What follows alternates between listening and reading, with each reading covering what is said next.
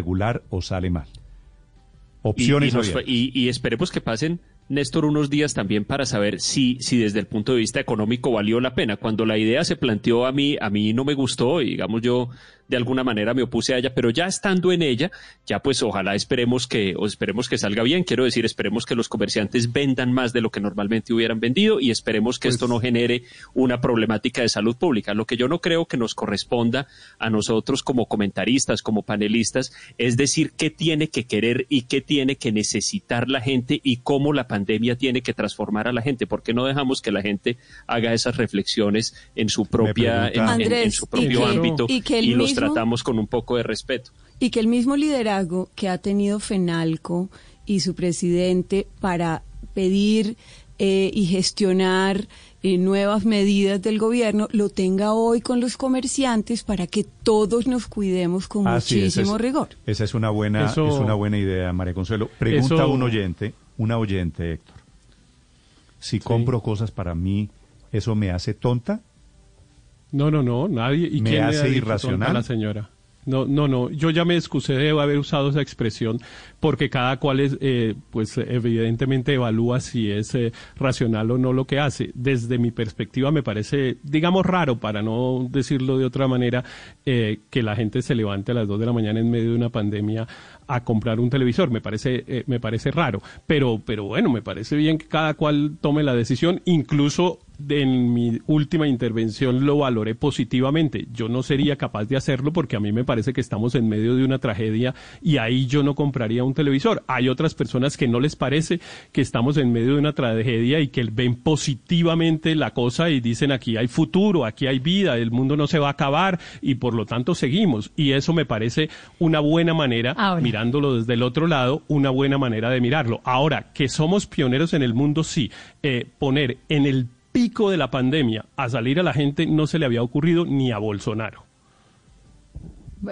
Ahora, eh, de todas maneras, Héctor, pues no, no muchas disculpas por lo primero, porque si algo dicen los libros de texto ampliamente, los libros de texto de comportamiento del consumidor es que los consumidores son irracionales. Digamos, las compras son muchas veces emocionales, por impulso, sin mayores cálculos, y aquí obviamente, y ese es el gran reto, es meterle cabeza fría, no solamente porque pues, la gente se está quedando desempleada, le están suspendiendo los contratos, le están rebajando los ingresos, ¿no? Sino porque estamos de todas maneras en un momento complicado. Y hay dos cosas, Néstor, que yo diría que son importantes. Uno, la gente tiene que tener en cuenta que el interés que cobra una tarjeta de crédito es del 27%. Si usted va a salir a comprar algo con el 20, con tarjeta de crédito, a meterle, no sé, 12 cuotas, pagando un interés del 27 anual, de verdad se le borra inmediatamente el ahorro del 19% por cuenta del IVA. Digamos, no tiene sentido y por eso me parece interesante incluso la alternativa que estaba dando Felipe de algunas tarjetas de grandes establecimientos que están proponiendo pagar sin intereses si se difiere a tres meses. Esas alternativas y a la casa de esas ofertas es a la que tiene realmente la gente que salir, más allá de las ofertas como tal de computadores, televisores, estufas, electrodomésticos, que también, perdón Daniel, ya termino muy rápidamente, yo creo que las compras que vamos a ver las vamos a ver mucho en estas cosas, en las compras grandes que son las que tienen topes de hasta dos millones ochocientos 48 mil pesos. bueno, computadores, electrodomésticos, las neveras, todo lo que usted quiera, que es donde vienen los ahorros grandes. Si usted le saca el 19% a eso, se va a ahorrar 541 mil pesos, malos descuentos, pero sobre todo, y creo que esto es lo que está moviendo a mucha gente, la garantía, Néstor, es que también hay personas que no pueden comprar estas cosas, digamos, en comercios más informales, que no paguen de, tradicionalmente ni siquiera IVA, pero la posibilidad de hacerlo en un almacén formal, en una gran superficie, le da a usted la posibilidad de tener garantía, que eso es, eso de verdad no tiene precio. Luego, yo creo que hay cosas buenas, hay cosas no tanto, pero que los consumidores son irracionales, claro. Está escribiendo la alcaldesa Claudia López y dice lo siguiente. Estas son las normas que aplican en Bogotá para toda gran superficie y centro comercial. Por pico y cédula, hoy no salen los que terminan en número impar. Hoy y todos los días, tu vida no tiene precio ni descuento. Protégete del COVID 19, tapabocas, higiene y distanciamiento, que es un buen mensaje para tener en este momento en que hay efectivamente aglomeraciones. Son las 7, 4 minutos. La última, Daniel, rápidamente. Néstor, tachar, tachar de irracional a gente que está reaccionando a disminuciones en precios del 19 o 30%. Claro, no, no, no, pero Paola dijo que la gente reacciona irracionalmente. Esto no es irracional, es decir, una caída del 19% más 10% que están eh, eh, ofreciendo tarjetas de crédito locales comerciales, no es así. Miren, Néstor, la, la vida es una enfermedad mortal y se transmite sexualmente. Y hay más o menos, hay varios billones de personas contagiadas en el mundo de, de, esa enfermedad. Y no por eso nos quedamos encerrados. La gente está tomando las decisiones de usar el tapabocas, del distanciamiento social, de lavarse las manos, de cumplir los protocolos, y hoy simplemente está reaccionando una caída en precios que va entre el 19 y el 30% por los descuentos extra que está, que está ofreciendo. Y hay gente que necesita cosas, que necesita un electrodoméstico, un computador, una licuadora, y tiene que cambiar cosas, y hay una disminución de entre el 19 y el 30% en precios, y está simplemente actuando racionalmente ante un cambio en precios. Lo que está pasando como experimento económico, social, casi también experimento en temas de sanidad pública. Es muy interesante. A esta hora, filas, aglomeraciones, largos intentos de ingresar a superficies y a centros comerciales, no solo en Bogotá, también lo vimos desde muy temprano en Cúcuta, en Medellín, en Cali y en Bucaramanga. Siete de la mañana, cinco minutos en Blue Radio. Estás escuchando Blue Radio. Queridos colombianos, soy Arturo Calle Hoy más que nunca debemos cuidarnos con inteligencia, trabajar con más empeño y apoyarnos los unos a los otros. Y nuestros clientes nos lo han demostrado con miles de mensajes de cariño desde este momento las puertas de nuestros almacenes están abiertas de nuevo. Los esperamos de brazos abiertos, con la certeza de que siempre llevarán a Arturo Calle en la moda y en el corazón. Necesitamos de todos ustedes para poder seguir adelante. Pensando en ti, los Green Days de Droguerías Cruz Verde continúan. Del 16 al 30 de junio, encuentra todos los días 20% de descuento en medicamentos y productos para tu bebé y 25% de descuento en productos de dermocosmética. Aplica únicamente para compras online y domicilios. Marca desde tu celular al 031 486 5000 o visita cruzverde.com. Aplica referencias seleccionadas. Condiciones en cruzverde.com. Esa chuleta que es de cerdo deliciosa que No solo te encanta, la de todos los días te ayuda a fortalecer el sistema inmune de tu familia y también a ahorrar. Come más carne, pero que sea de cerdo, la de todos los días, por Colombia. El padre Alberto Linero es periodista y también está en Mañanas Blue. Siete de la mañana, siete minutos. Su rostro refleja fortaleza.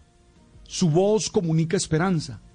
Su actitud es la de alguien que no se da por vencido fácilmente. Él forma parte del millón ochocientos mil venezolanos que hacen que Colombia sea el segundo país con más refugiado en el mundo. Es un domiciliario que me cuenta con su tapaboca puesto y con el distanciamiento físico indicado, que tiene 11 meses de estar acá trabajando para sostener su familia, que tiene dos pequeños de 10 y 8 años, por los que trabaja diariamente, por los que se ha aprendido las direcciones de Bogotá y presta ese servicio. Me contó cómo ha recibido ayuda de muchos colombianos y que está agradecido. En este papá se encarnan los valores que queremos resaltar este domingo. No solo ser fuente de vida para nosotros, sino también habernos protegido, alimentado, acompañado en nuestros procesos de crecimiento. La verdad es que la celebración, más allá de un regalo, busca que los honremos valorando lo que han hecho por nosotros. Hay muchos estilos de papá. Los hay cercanos, abiertos a conversar con sus hijos. Los hay serios y con pocas expresiones de afecto, pero con gran autoridad. Están los alegres, los dicharacheros, pero muy responsables. También, dolorosamente, están los irresponsables, los agresivos, los capaces de abandonar y olvidar a sus hijos. La del papá es una de las figuras fundamentales en la construcción de la personalidad. Son modelo para la vida o aún modelo de la futura pareja que escogerán sus hijos. Al hablar de los papás pienso en el mío, con el que no podré estar reunido por este tiempo de pandemia. Seguro nos juntaremos por un Zoom y cantaremos algún vallenato, hablaremos de fútbol y le diré que lo quiero mucho y él me mirará con su cara seria y tímidamente moverá la cabeza en signo de aprobación. Espero que todos puedan celebrar esta fiesta con responsabilidad, Ey, cuidándolos y cuidándonos. Evitemos actividades que los pongan en peligro. Es preferible celebrar este domingo a la distancia que no poderlo hacer más porque el coronavirus nos los ha quitado. Estoy seguro que esta pandemia pasará y el año entrante celebraremos como lo hemos hecho siempre, dando gracias por la vida, con una buena comida y con los abrazos que nunca faltan.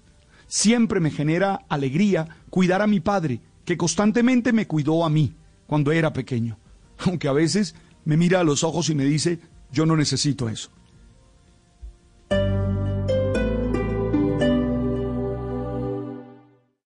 Esta es Blue Radio. Sintonice Blue Radio en 89.9 FM y grábelo desde ya en su memoria y en la memoria de su radio. Blue Radio, la nueva alternativa. Ciudadano, pensando en tu salud y comodidad, a partir de ahora solo podrás ingresar a los puntos SIM a realizar los trámites de tu vehículo si tienes una cita previa. Ingresa a www.simbogotá.com.co y en la sección de trámites agenda la tuya. Secretaría Distrital de Movilidad, contrato de concesión 071 de 2007. En medio del odio, descubrí que había dentro de mí un amor invencible. En medio de las lágrimas, descubrí que había dentro de mí una sonrisa invencible.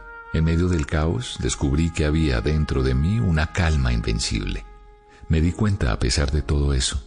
En medio del invierno, descubrí que había dentro de mí un verano invencible, y eso me hace feliz. Porque esto dice que no importa lo duro que el mundo empuja contra mí, en mi interior hay algo más fuerte, algo mejor, empujando de vuelta.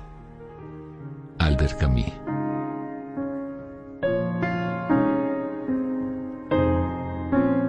Blue Radio, la nueva alternativa. En la familia Chevrolet estamos a tu lado para que recorras la ciudad en tu nueva Tracker con 6 airbags, MyLink compatible con Android Auto y Apple CarPlay y botón de encendido y apertura sin llave. Estrénala hoy y empieza a pagar en el 2022 sin intereses y escoge entre póliza todo riesgo o póliza de protección financiera. Visita nuestro Live Store y conoce más en chevrolet.com.co. Hoy, hasta el 30% de descuento y sin IVA en referencias seleccionadas en todas nuestras tiendas y en toto.com. Aplican términos y condiciones. Ver en toto.com. Unidos somos más fuertes. Toto.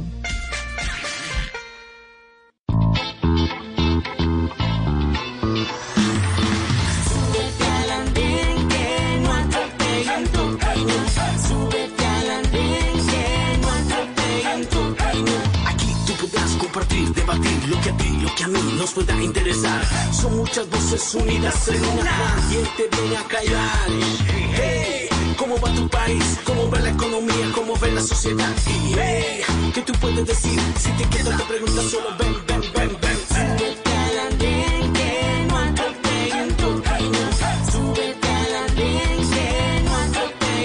Camino. El Andén, viernes a las 10 de la noche en Blue Radio y bluradio.com. La nueva alternativa.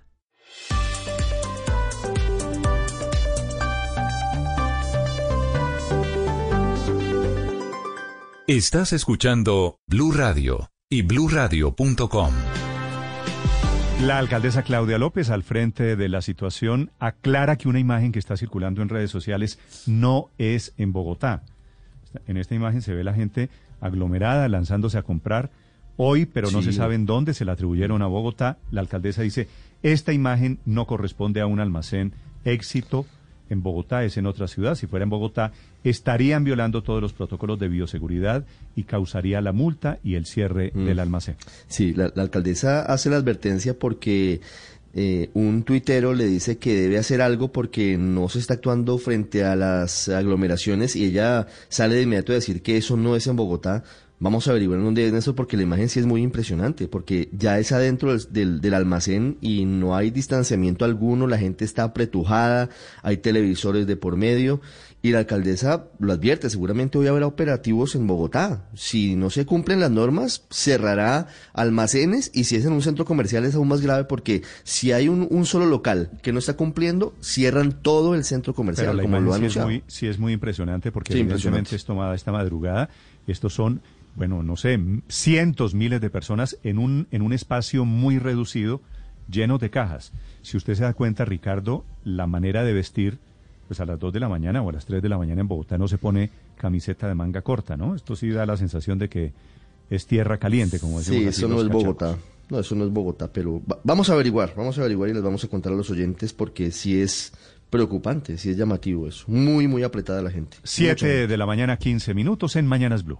En Mañanas Blue movemos la información con Coordinadora, la transportadora de los colombianos. Vamos juntos, cumpliendo con las medidas de seguridad adecuadas para cuidar de nuestro equipo de trabajo y velar por la salud de todo un país.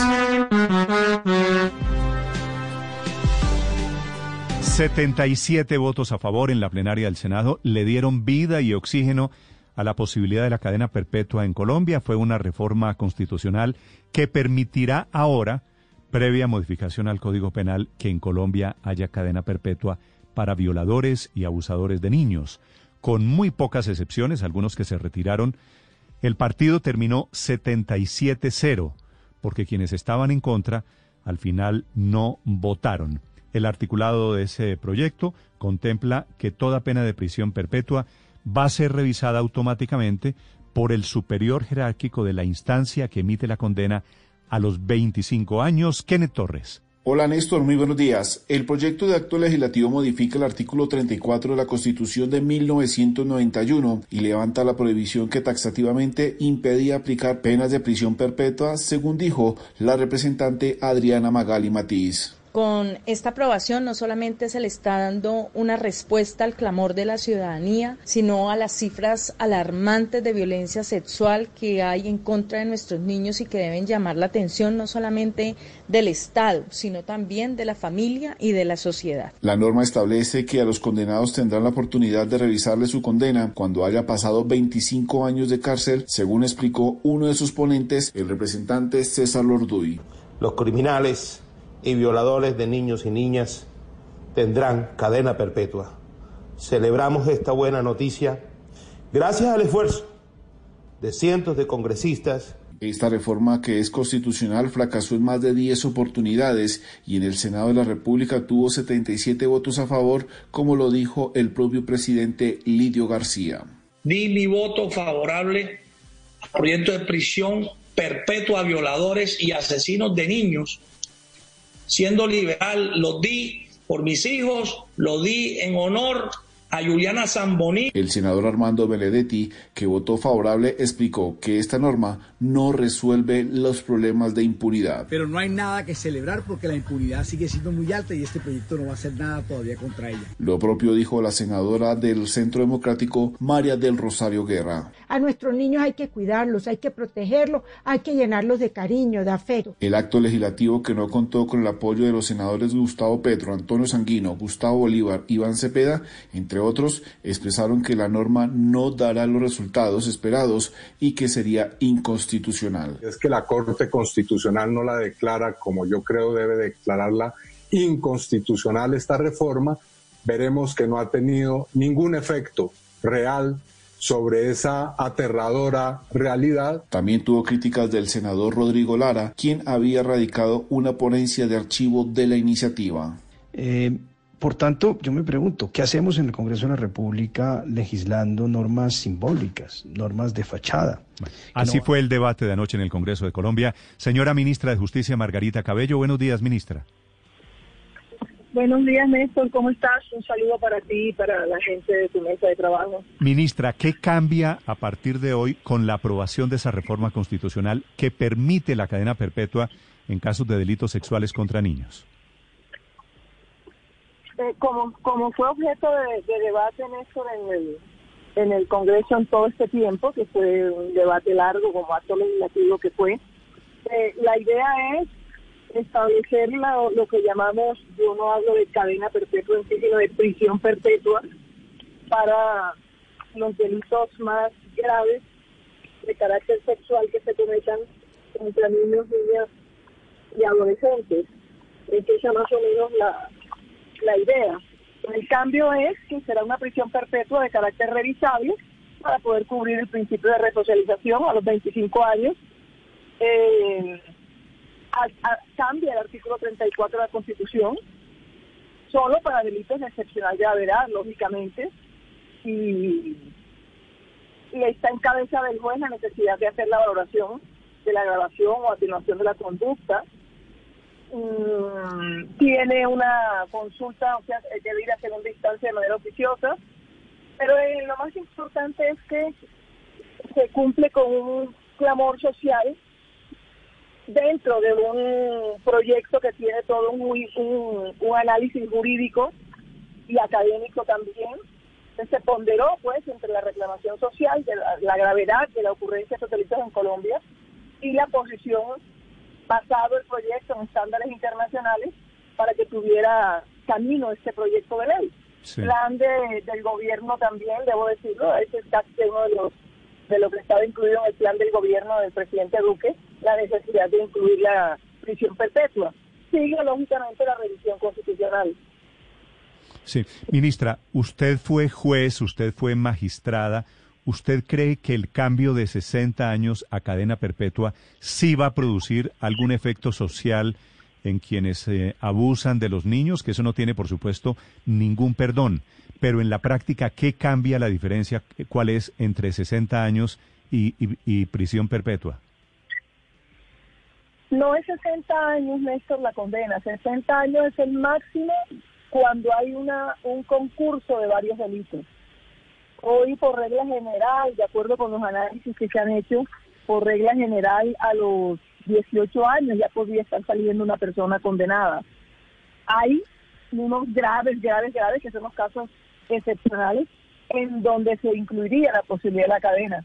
Porque si bien no tiene todos los beneficios de estos delitos, sí tiene algunas, algunas eh, eh, eh, situaciones especiales que hacen que pueda salir antes de las condenas como está hoy en día establecido. Sí. La prisión perpetua es solo para delitos de excepcional gravedad, pero como hay un principio de resocialización que hay que respetar, se revisará a los 25 años para efectos de determinar si realmente hubo la posibilidad de resocialización y ya el decreto que reglamenta este acto legislativo explicará bien o determinará, eh, perdón, decreto no, la ley que reglamenta, que deberá reglamentar este acto legislativo, establecerá las pautas, los requerimientos, los presupuestos de cómo se llevará a la práctica esta cadena perpetua para que cumpla ese cometido. Pero, pero ministra, una cosa, Néstor. señora, Sí, un- una norma per se no cambia un comportamiento social, pero ayuda, junto con toda otra serie de mecanismos que, están, que existen en el país, a que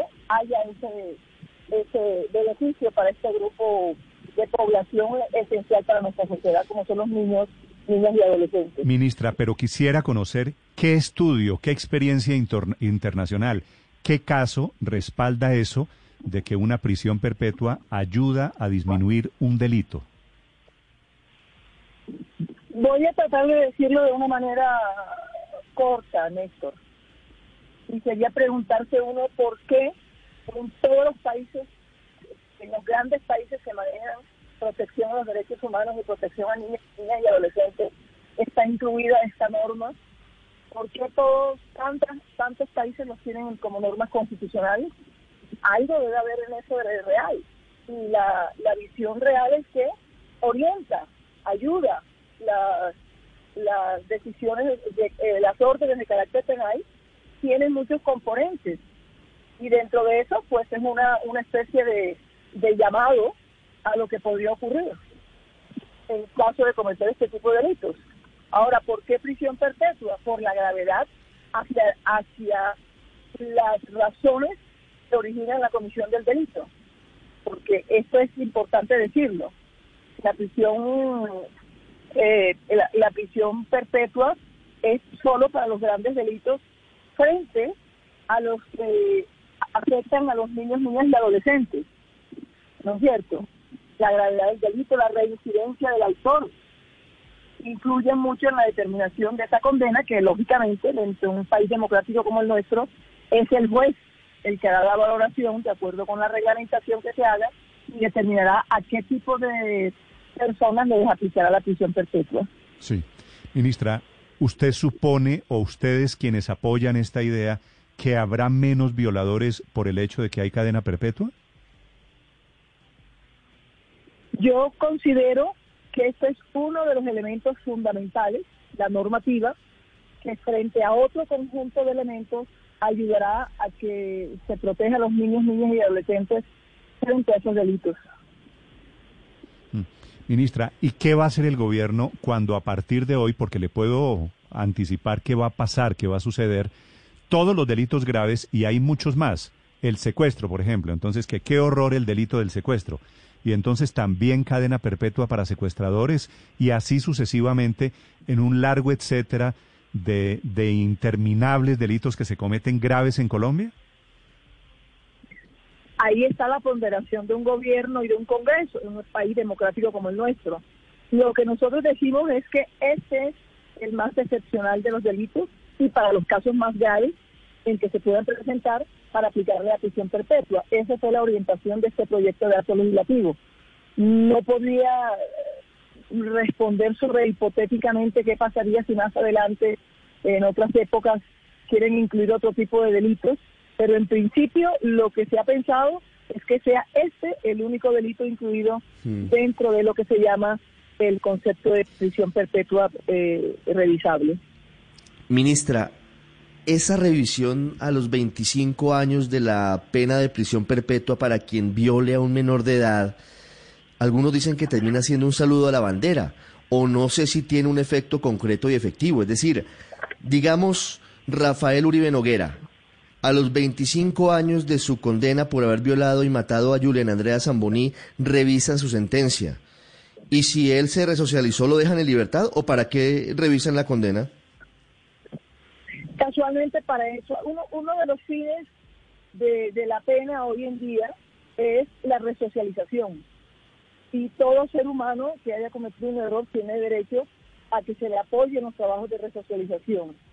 Si se observa con el, el juez, con los elementos probatorios correspondientes, o con la evidencia médica seguramente eficiente, con el trabajo social, etcétera, del equipo, que hubo mejoramiento en su comportamiento psicológico, etcétera, eh, podría analizar en una en una libertad condicional para analizar su camino.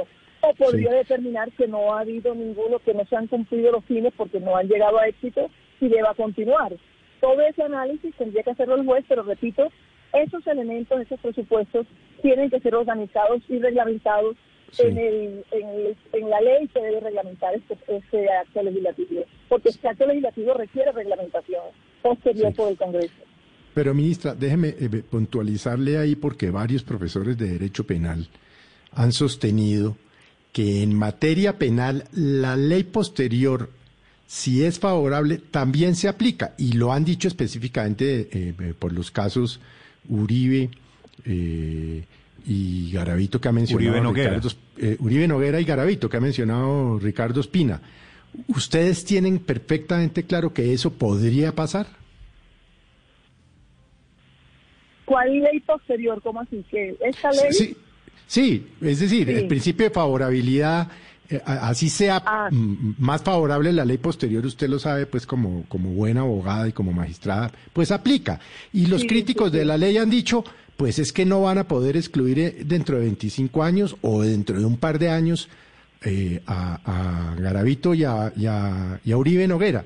Entonces, ¿qué- ¿qué van a hacer con eso? ¿Cómo, ¿Cómo van a reglamentarlo? Porque hay un principio constitucional que es la favorabilidad de la ley penal. No, claro, el principio de la, de la favorabilidad de la ley penal será siempre respetado. Y no faltaba el tema de los 25 años y la resocialización. Será el análisis que habrá que hará cada juez para determinar si lo aplica o no y cómo lo aplica. En cada momento tendrá que hacer ese ese ese, ese análisis, porque no no no veo una una posición contraria. Ningún juez podría Sí. eh, irse en contra del principio Ministra, de, de- de favorabilidad. escuché anoche al senador Roy Barreras con la siguiente teoría que no me parece descabellada. Si hay un violador que está violando a una niña y sabe que por violarla tiene cadena perpetua, el señor no la, no la va a violar solamente, sino que la puede matar. ¿Le va mejor matándola que violándola? Son, son, son supuestos hipotéticos, ¿no? Son supuestos. Uno podría pensar también que se asustaría más que todo si vemos quiénes son los violadores al saber que tiene cadena perpetua. Todas esas posibilidades fácticas podría uno utilizarlas como soporte para defender o para oponerse a- al proyecto. Así como podría pensar en que la va a matar porque tiene perpetua, podría pensar en todo lo contrario, pero no quiero entrar a, a juicios hipotéticos porque serían muchas las posibilidades. Cada caso es tan distinto y por eso la resocialización a los 25 años. Mm. Señora ministra, hay muchas voces que han dicho en desarrollo de este debate que esto es populismo punitivo, es decir, que esto es pura demagogia porque esto va a cambiar muy poquito. ¿Qué le responde usted a ese argumento, ministra? Dos cosas. Una, que evidentemente siempre cuando se trata de expedir una norma en el Congreso, la norma trata de formalizar una problemática social. Y es evidente, por la reclamación social que existe hoy en día, y más de 70 votos dan a entender eso también, que hay una petición de expedir normas que reglamenten de alguna manera la protección a los niños, niñas y adolescentes. Del otro lado está el análisis académico y jurídico profundo, el académico puro, etcétera, etcétera, o el estudio jurídico que hay contradictores y eso es válido, eso es válido. En esa ponderación se hizo este proyecto en donde se trata de entender la, la reclamación popular que exige protección y la parte jurídica para tratar de organizarlo y eso fue lo que se hizo con este proyecto. Se siguieron estándares internacionales, se organizó la norma poniéndole que es revisable, dándole seguridad a efectos de que pueda ser consultada la decisión de oficio por un superior que tenga más juicio, se le entrega al juez la capacidad de tener de acuerdo con su criterio la decisión si ordena o no la prisión perpetua, etcétera, se colocaron una serie de normas siguiendo muchas constituciones internacionales, incluso reglas de la Corte Penal Internacional, para tratar de equilibrar esas dos situaciones o ponderar esas dos posiciones de la reclamación social, de que hay una norma que regule un comportamiento social, y la situación académica que sí en todos los países ha generado conflictos, y en esta democracia yo entiendo y respeto mucho las opiniones contrarias porque eso es democracia. Escuchar los contrarios y mirar cuál es la decisión que uno espera que sea la más acertada.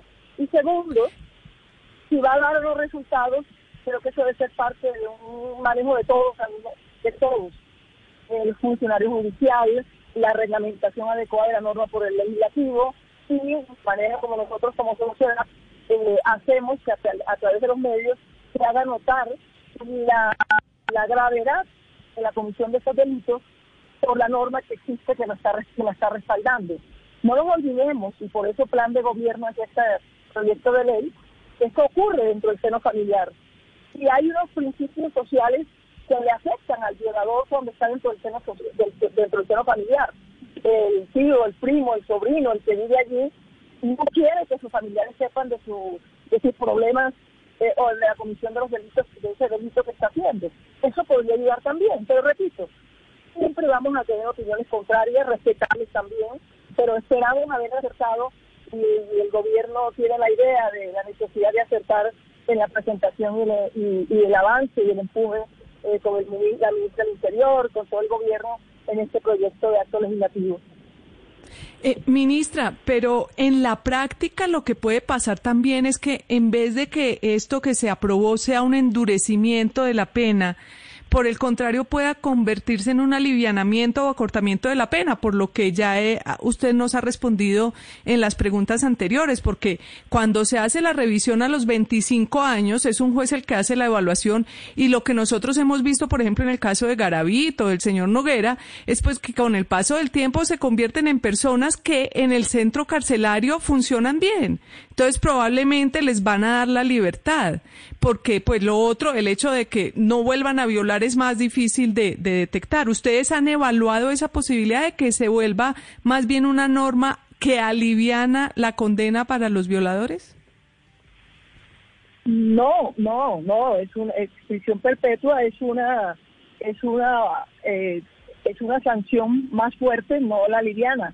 Ahora, si un privado de la libertad. Pero ministra, no por la, no evidentemente, no por la prisión perpetua, sino por la posibilidad de revisión a los 25 años. ¿Qué es lo que puede pasar con Uribe Noguera? Es que la, la revisión, la revisión a los 25 años no significa automáticamente libertad.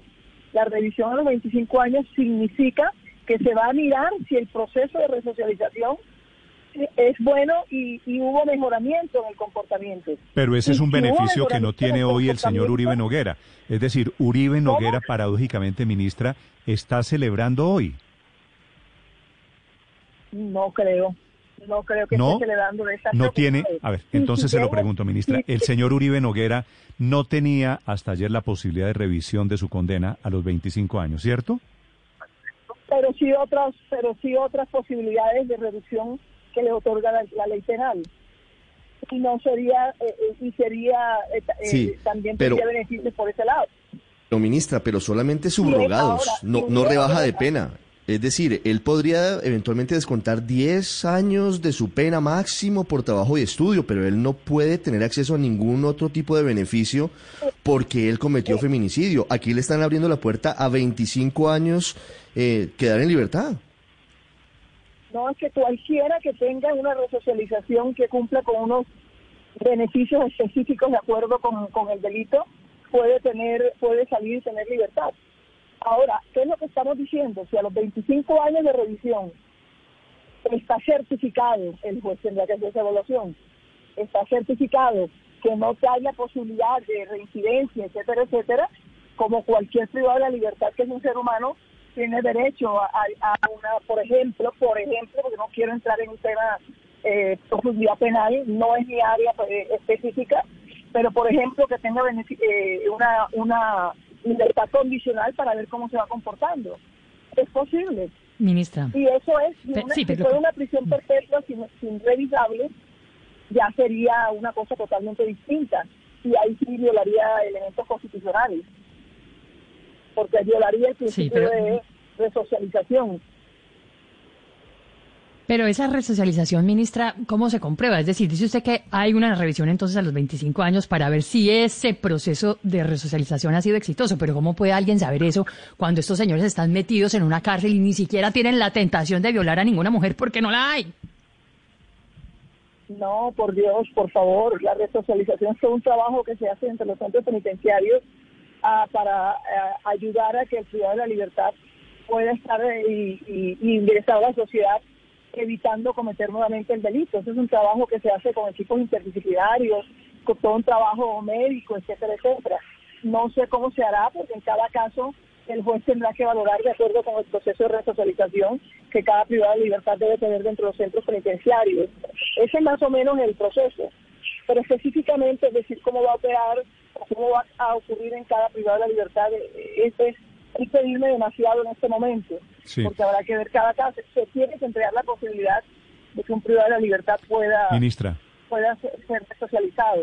técnicamente, con lo que se aprobó anoche, es posible que una persona que hoy está condenado, quitémosle la figura de Uribe Noguera, un condenado por delitos, por pederastia, por delitos de abuso a niños, termine favorecido por lo que se aprobó anoche desde el punto de vista procesal? cualquier privado de la libertad tiene derecho a tener beneficios si ha cumplido con la resocialización y se ha beneficiado. Acuérdense que estos son unos delitos especiales que necesitan de un análisis especial de resocialización.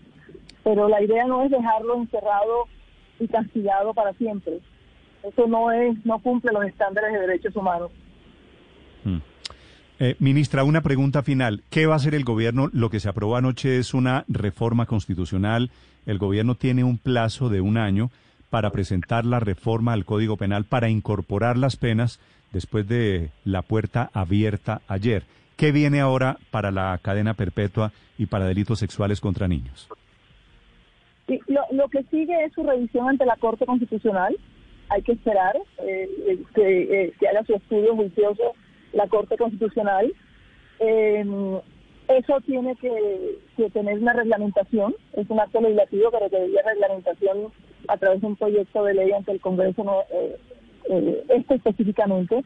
Y por otro lado, se están estudiando, con el señor fiscal hemos mirado la vía de una posibilidad de una, algunas reformas penales para hacer más expeditas las normas para establecer más alternatividad penal, no todo, no todo sanción de prisión y unas nuevas cosas, pero esto es por otro lado, lógicamente.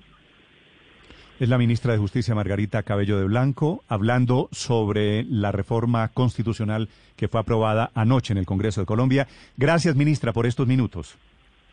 No, muy amable a ustedes. 739 en Blue Radio. Estás escuchando Blue Radio. En Coordinadora, todos los días descubrimos personas dispuestas a sacar adelante sus proyectos. Por eso, vamos juntos cuando sus empresas necesitan aprovechar con rapidez las oportunidades del mercado y requieren soluciones innovadoras para llegar cada vez más lejos.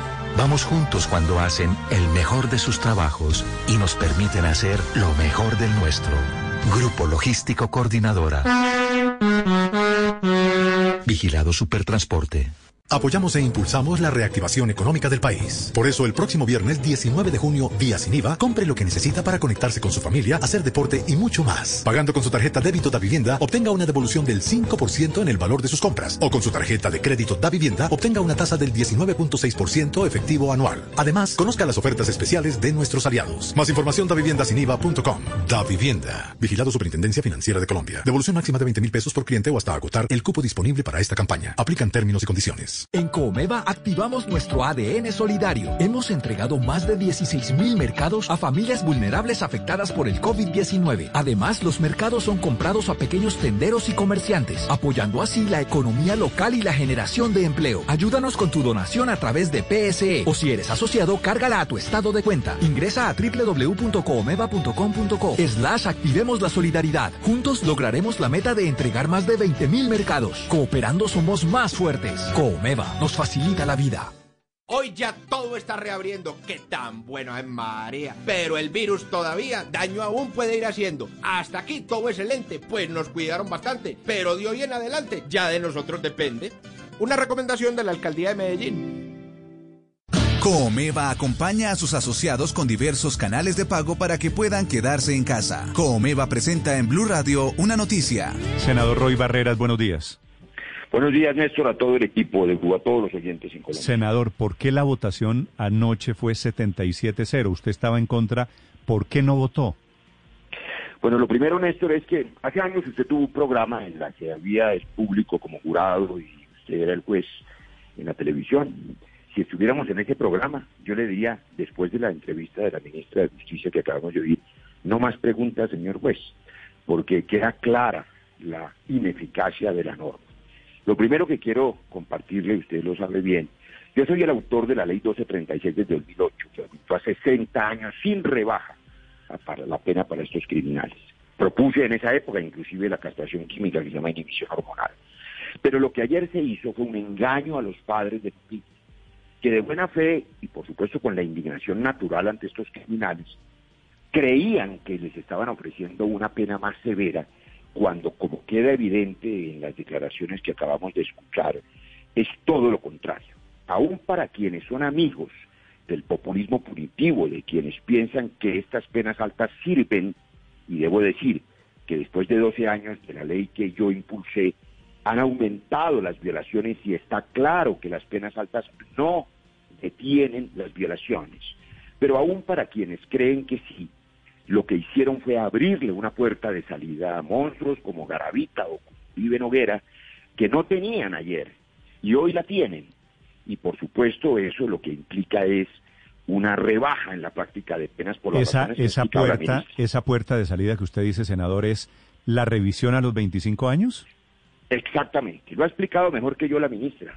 Ha dicho ella, por supuesto, y son sus palabras, comillas, la ministra, es decir, del gobierno, la idea no es dejarlos en la cárcel para siempre, cierro comillas. Por supuesto, antes de esta mala reforma, que es un engaño a los padres de familia, el señor Uribe Naguera no podía salir a los 60 años y además, debo decir que no es cierto que pudiera salir a los 18 años. Otro de los graves errores, de los muchos que tiene esta reforma mal hecha, usted también lo mencionó, Néstor, a propósito de que lo que hace es aumentar el riesgo para los menores. Hoy, en la norma, la violación simple del menor tiene 40 años de cárcel. Cuando se hace en concurso con otros delitos, que es casi siempre, porque al niño lo secuestran o lo torturan o lo asesinan, son 60 años. Bien, con esta pena mal hecha, todos los delitos de esa naturaleza tienen la misma pena. Por lo tanto, al criminal le parecerá mejor matar al testigo, porque en los pocos casos que se ha llegado a condena es por el testimonio del menor. De manera que pone en riesgo a los niños, pero no solamente a los niños víctimas del crimen, una cosa que ha pasado desapercibida. Y yo le hablo a los padres de familia que oyen Blue y que tienen hijos adolescentes. Esto quedó tan mal escrito que tal y como está en la norma, un adolescente de 17 años que tenga sexo con una niña de 16 bajo el efecto del licor, es decir, en incapacidad de resistir, bastaría un padre furioso para que pueda denunciarlo y pueda suponer Senador. que la cadena perpetua cabe para los menores. Es una norma muy mal hecha y es un engaño a los padres de familia. Senador, eh, el señor Garavito violó a más de 150, 160 niños en 1999. Garavito es el epítome, es el símbolo de los monstruos abusadores en Colombia. En 1999 fue condenado. Llevamos 21 años. Con su tesis en cuatro años, Garavito pide revisión de la condena y Garavito, si se ha portado bien estos veintitantos años, ¿podría quedar en libertad? Pues es una desgracia, lo mismo que para Uribe Noguera, pero para todos los garavitos y Uribes Nogueras del futuro, ayer les abrieron una puerta de salida que no tenían. Pero aprovecho de punta para recordar algo.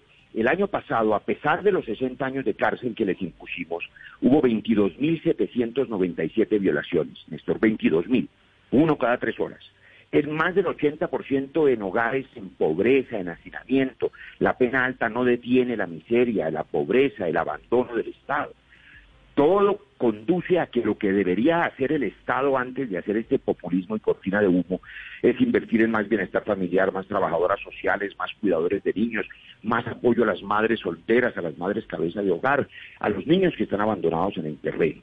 De suerte que no vamos a detener esa tragedia social. Ahora, yo me pregunto, hoy hay 140 mil presos en Colombia y hay un drama de hacinamiento conocido. ¿De verdad piensan meter estos 22 mil abusadores? La mayoría de ellos, desgraciadamente, el padre, el padrastro, el tío, el proveedor del alimento, estrato cero, estrato uno.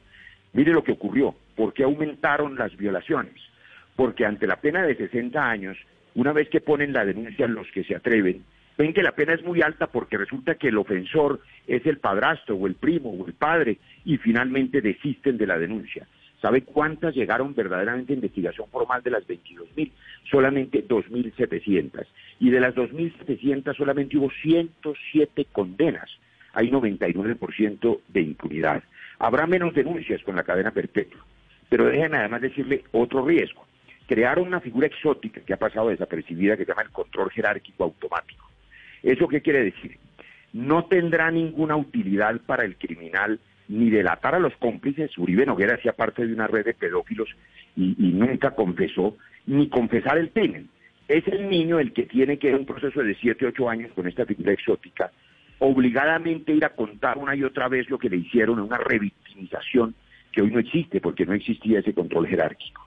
De suerte que esto es un engaño a los padres de buena fe, es una puerta de salida a los violadores, pero además, como dijo el fiscal general de la Nación, y 32 académicos, es que usted, Néstor, no encuentra un solo penalista serio en Colombia hoy que no le eh, cuente a los colombianos que esto desvertebra el sistema penal colombiano. Porque usted también lo dijo con mucha claridad hace un rato. ¿Por qué no la pena de muerte, por ejemplo, para los salvajes que echan ácido en la cara de las mujeres? ¿O por qué no para el terrorismo, para el secuestro, para el genocidio, para la corrupción, para todos los delitos? Medio código Ah, no, penal. eso se va a abrir. Eso de aquí en adelante, de aquí en adelante, abierta esta puerta, todos los delitos se van a meter por esta puerta. Lo que pasó ayer es que la figura de la cadena perpetua se acercó como tradición ahora para Colombia. Abrimos la cadena perpetua hoy para violadores. Mañana será riesgo. para, para otros delitos, sin duda. con un riesgo mayor, Néstor. Había una prohibición constitucional, constitucional. Lo que se hizo ayer fue eliminar la prohibición para todos los delitos. Y se dijo que empezábamos con estos, además mal escritos, porque no es para el, eh, la violación y el homicidio, y no, sino la violación o el homicidio o la persona puesta en capacidad de resistir, es decir, pero como es para estos primeros delitos, usted bien lo ha dicho, ¿qué se necesita para que ahora pidan cadena perpetua? Ayer lo hicieron varios. Ayer lo hicieron unas senadoras del Centro Democrático para el feminicidio, con toda la indignación y toda la razón. Vieron, ¿por qué no cadena perpetua también para los, los salvajes maridos que matan a sus esposas o a sus Ah, no, no, es que esa, esa es la que sigue, quiero decirle. De aquí en adelante viene el feminicidio. O sea, y después viene y después viene otra. ¿Por qué no la cadena perpetua para los que matan los niños en combate? Ayer hubo también otras voces que dijeron, hombre, los bombardeos, los niños que están apareciendo muertos en el Putumayo. Entonces, eso no lo para nadie, solo que ahora solo necesitan, óigame lo que le digo, una ley sencilla o inclusive un decreto ley en estado de excepción, porque ya rompieron el cerrojo de la, de la, de la Constitución y además lo hicieron en una red social, es que esa es otra cosa. Reformaron la Constitución en Zoom sin ninguna garantía procesal. Lo que ayer hicieron fue una salvajada jurídica y ese proceso está lleno de vicios. Pero además de eso, una última, eh, una última advertencia Sí, a señor. los colombianos. Hoy está en riesgo, Néstor, todos los derechos fundamentales de los colombianos, porque pueden reformar la Constitución en una red social, en una virtualidad falsa y sin ninguna garantía de control político. Cuando para reformar la Constitución, ustedes saben cuántas vueltas se necesitan. Hay que convocar una ley, un referendo, una constituyente. Eh, Esa, esa es otra, esa es otra discusión interesantísima. En esa no estoy de acuerdo con usted, pero entiendo que lo que pasó ayer va a ser importante y va a ser histórico en muchos sentidos. Senador Barreras, gracias por acompañarnos esta mañana aquí en Blue Radio. Muchas gracias a ustedes. Gracias, señor. Siete de la mañana, 50 minutos. Sobre la cadena perpetua, sobre la prisión perpetua, como prefiere llamarla la ministra de Justicia. Ahí están las dos voces, Felipe. La ministra defendiendo el gobierno que tiene que implementar la cadena perpetua y el senador Roy Barreras en contra de esa cadena perpetua. Pero permítame usted, Néstor, hacerle una pregunta respetuosa al director. No lo veo muy convencido de la importancia de la cadena perpetua Felipe, para no, violadores no y es que no de estoy niños. muy convencido, es que esto me parece, esto de ayer, me parece que es un estropicio, me parece que es un absurdo, me parece que es legislar para la galería. Claro que usted hace una encuesta, Felipe, ¿quiere que la hagamos? ¿Usted está de No, pues acuerdo con la cadena perpetua Sí. para violadores? Eso tiene la inmensa mayoría. Sí, pero a mí me parece... eh, eh, Colombia, lo que pasó ayer. Felipe, es que cambió una larguísima tradición contra la cadena perpetua. Así es, Néstor, Viene, pero yo- viene cadena perpetua, Felipe, contra feminicidio, contra tortura, contra secuestro, contra Sí, reclutamiento de niños. Sí, contra los corruptos, lo que sea, Néstor. Contra sí. los corruptos. Es que, es que yo creo en que... un eh, sistema eh, judicial, Felipe, débil. Ese es el problema, pero- En un sistema judicial que no tiene cómo aplicar la cadena perpetua. Pero Néstor, si usted va... Bueno, usted no. En Si un alguien- sistema judicial, Felipe, que no tiene cárceles. Sí. Usted ha visto las cárceles de esos sí, señores, las todo eso es condiciones de indignidad en las que viven en las cárceles. Todo eso es cierto. ¿A usted le parece, ¿quién- Felipe, que una condena de 60 años es muy diferente, en vez de aplicarla con rigor, es diferente a la de cadena perpetua que terminan siendo los mismos 60 años? Pues yo creo que va a ser un elemento disuasivo, Néstor. No hay, Felipe, manera. ningún estudio, ninguno, que pruebe que a mayor severidad en la pena se disminuye el delito. Bueno, pero, pero, mm, pues, pues, pues puede que no haya estudios. Ahí yo no le puedo debatir porque no, no, no, no, no lo sé. Pero, pero quien vaya a violar o a asesinar un niño o una niña, se lo va a No, tener que pensar dos veces. No Néstor. lo va a dejar de hacer porque la pena sea de 60 o de 70 años de cárcel. Desafortunadamente, si fuera así de fácil, Felipe, hace rato tendríamos la cadena perpetua, en el mundo habría cadena perpetua.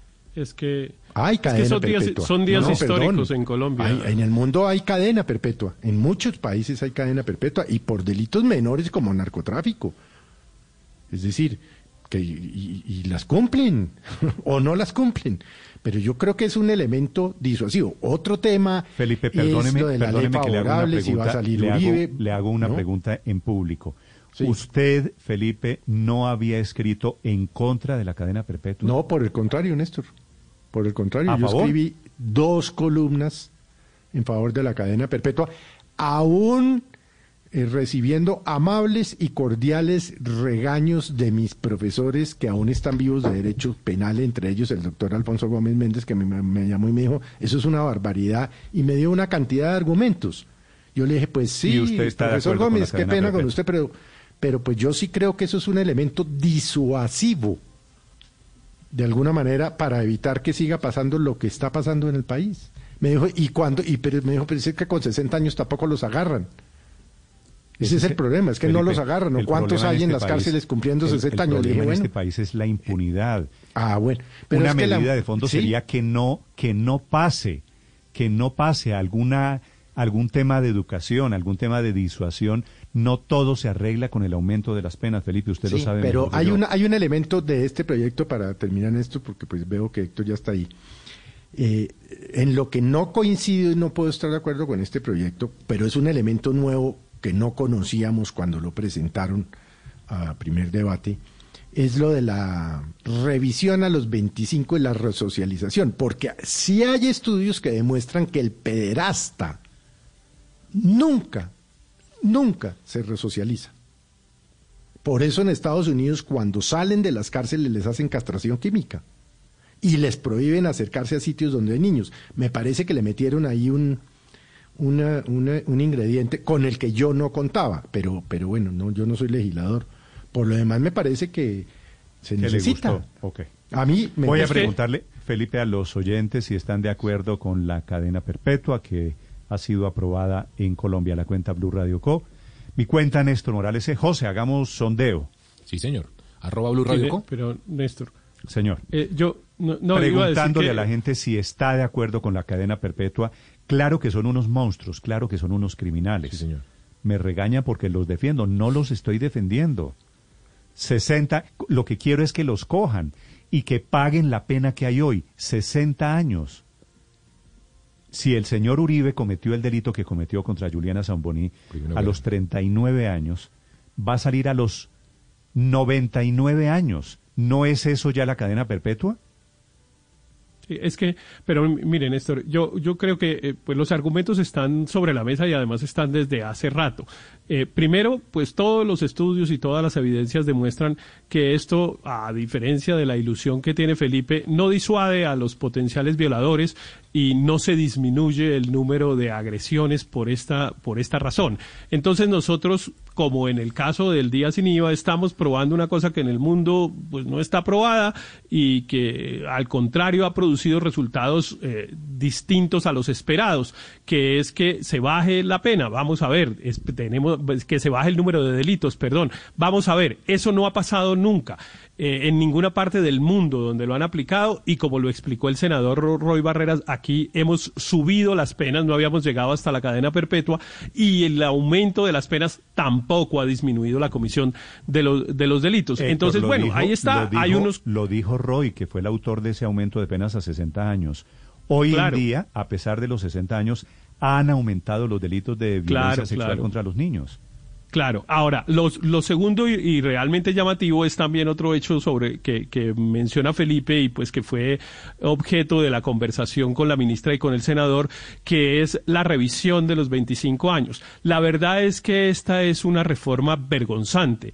A la ministra le dio pena promover el proyecto como esta, como venía, como lo había promovido unos congresistas y como lo había apoyado el presidente Duque. A la ministra, que es una ministra que yo, a la que yo le tengo respeto porque me parece que profesionalmente es una persona seria y muy bien formada. De hecho, me parece que los argumentos, eh, las razones que dio, pues yo no comparto la mayoría, pero me parecen respetables. Pero a ella le dio pena que el esperpento viniera como viniera, pero el remedio que se inventó le quedó peor. A ella le dio pena decir que la cadena perpetua pues había que aprobarse y que los tipos tenían que podrirse en la cárcel y tal, y pues argumentó lo que argumentó aquí en la entrevista, que es, no, toda la pena tiene que tener un efecto resocializador, etcétera, y ella se inventó los 25 años de la revisión y produjo el efecto exactamente contrario, que es como usted lo señaló, Néstor, que el señor Uribe Noguera está celebrando porque tiene la posibilidad, le queda una ilusión final de que pues no se muera en la cárcel, sino que finalmente a los 25 años logre probar, como ya lo dicen que lo está probando, que tiene buen comportamiento, etcétera, y que por lo tanto pues quizá eh, vaya a salir libre dentro de 25 años. Entonces, a la ministra le dio vergüenza promover lo que el presidente estaba apoyando. Lo cambió para tratar de adecuarlo a lo que las condiciones, digamos, de la, de la ciencia eh, criminológica y de las ciencias jurídicas indicaban, pero se generó un monstruo bastante peor de con lo que empezamos, porque nos quedamos con el pecado de incluir la cadena perpetua en la Constitución colombiana y sin el género que es producir efectivamente un castigo, aun cuando sea aparentemente más severo para los violadores. Son las Esto- 7 de la mañana, la 50 y- típica- 59 minutos. Me escriben este mensaje, Felipe. Bueno, eh, Sí. Estar en desacuerdo, yo estoy acostumbrado, suele producir el siguiente escalón de los desacuerdos cuando no hay argumentos, es la ofensa. Me escriben dos ¿Pero personas. quién ofendió a quién? Yo no No, no, no, no, A mí, no, no, no digo. Digo, están escribiendo los Ah, siguientes. pues yo no lo sentí que- ofensa por aquí. No, no, no. Lo que quiero decir es, ¿Gilmar es nombre de hombre o mujer? Hombre. Hombre, ok. Señor Néstor, indignado con usted al no estar de acuerdo con la cadena perpetua, ¿qué violador oculta? Bueno. No soy violador, no estoy ocultando a ningún violador. Lo que estoy diciendo es, la gracia de todo esto es que los cojan. Por enésima vez, Felipe, para que no me digan que soy violador, que estoy ocultando a violadores. Me escribe otra delicia de mensaje, doña Luz Mariela López. Que no se le note tanto a Néstor en Blue, que le duele que haya ganado la cadena perpetua para los violadores de niños. No me duele que se pudran todos los violadores, pero más claro no lo puedo haber dicho. Que se pudran todos los violadores. Que los metan en la cárcel. Que paguen la pena efectiva. Pero es que la pena efectiva hoy es de 60 años de cárcel. Que paguen los 60 años, Felipe. Pero descuentan. ¿Qué es lo que está haciendo Rafael Uribe, no? Felipe, hay unos, hay unos derechos. Sí, hay sí, unos lo- derechos. ahorita la ministra de Cabello, claramente, hay unos derechos, de sí, rebaja. pues, sí. No hay, no hay subrogados penales. Sí. Hay unos derechos. Derecho en este tema, Felipe, es diferente a beneficio. No tienen beneficios los violadores de niños. Tienen derechos, desafortunadamente para mi gusto, como todos los colombianos. No deberían, deberían conculcarse sus derechos. Hasta allí estoy de acuerdo. La Esta página la Blue Radio con mi cuenta Néstor Morales C. Inclusive estoy leyendo aquí los insultos. Intentaré atenderlos de a uno. Álvaro, señor. Esta es la típica solución fácil para problema difícil, como toda medida populista. Es que estos temas para una sociedad son muy difíciles y obviamente en Colombia es más que en otras partes. 22 mil violaciones al año pues es una monstruosidad. Eh, pero pues la solución no es tomar un atajo para recorrer el camino, en lugar de recorrer el camino largo. Lo primero es que hay que hacer un diagnóstico. La solución represiva no es una solución, lo único que hace es reprimir, como dice la palabra, o sea, eh, frenar, ta- atajar, pero no soluciona el problema de fondo. Y cuando no hay capacidad eh, de aplicar las normas, pues no logra nada, porque ni siquiera reprime, que es como vemos la impunidad del 97% en esos delitos. Entonces el peor de los mundos, porque es decirse la mentira de que se está haciendo algo para justificar que no se está haciendo nada. Esas problemáticas sociales son muy complejas. Solo le veo una ventaja a esta ley, que ahora el Estado y la sociedad ya le toca tomar medidas, porque se gastó la, la medida fácil. ¿Usted está de acuerdo, la de la Álvaro, con la cadena perpetua? No. No, no, es, a- es absurdo, comparto todos sus argumentos. El punto central es que eh, está probado que los aumentos de pena no disuaden a los criminales y lo único que justificaba esto técnicamente era que, eh, la, que los violadores reinciden. Pero si se les da, entonces hay que tenerlos guardados para siempre. Si se abre esa puerta, entonces es totalmente absurda. No solamente se rompió la regla, vamos a pasar a, como usted decía, a cadena perpetua para todo y el paso siguiente va a ser pedir pena de muerte, eh, porque no Es va a bastar. sí. Eh, cuando se salga los garabitos a los 25 años, entonces pena de muerte. Pero ahora sí nos va a tocar empezar a preguntar por la captura de los violadores, por eh, la cultura ciudadana en ese tema, por enfrentar el tema del machismo, por eh, la labor social en las comunidades más afectadas, que ahí es donde está la solución. De acuerdo, Porque ya, Álvaro. ya gastada el camino fácil, pues eh, se acabaron las disculpas. María Consuelo. Yo en eso también me aparto de, de esa promesa que hizo el presidente Duque desde la campaña. Eh, me aparto y me aparto porque, primero por lo que ya han dicho, la impunidad está en el 97%, la falta de relación entre el problema social y, y la prisión perpetua claramente es evidente, pero además yo quiero recoger otros de los tres argumentos que dio el Consejo de Política Criminal, que es el máximo la máxima instancia asesora del gobierno en política criminal, y es, uno, que además de todo lo que se ha dicho, que viola tratados internacionales y eso me parece que no es de poca monta cuando Colombia defiende el multilateralismo y defiende el pues que los, los tratados son para cumplirse. Dos, que es una política criminal reactiva y no preventiva, o sea, no hay evidencia de que esto genere prevención para que no se cometan estos delitos. Y lo tercero que me parece más grave, y que en eso estoy completamente de acuerdo con el Consejo de Política Criminal, es que no conlleva beneficios adicionales para restaurar los derechos de las víctimas. O sea, no se está pensando en las víctimas, sino, como usted lo señalaba, Néstor, en la galería, en el populismo. Ah, pero, pero si fuera por eso, si fuera por eso, la cantidad de mensajes, María Consuelo, que estoy recibiendo, que estos señores no solo merecen la cadena perpetua, siguiente puerta. Sino también nosotros, por no, estar de acuerdo. No, no, no, ellos, pero no solo cadena perpetua, ya vamos en la pena de muerte. Porque cuando nos demos cuenta que la cadena perpetua no es suficiente, que la cadena perpetua no produce la disminución en la comisión de estos delitos, pues viene el siguiente paso, que, lo, que los maten, la horca, la hoguera, la Inquisición seguramente.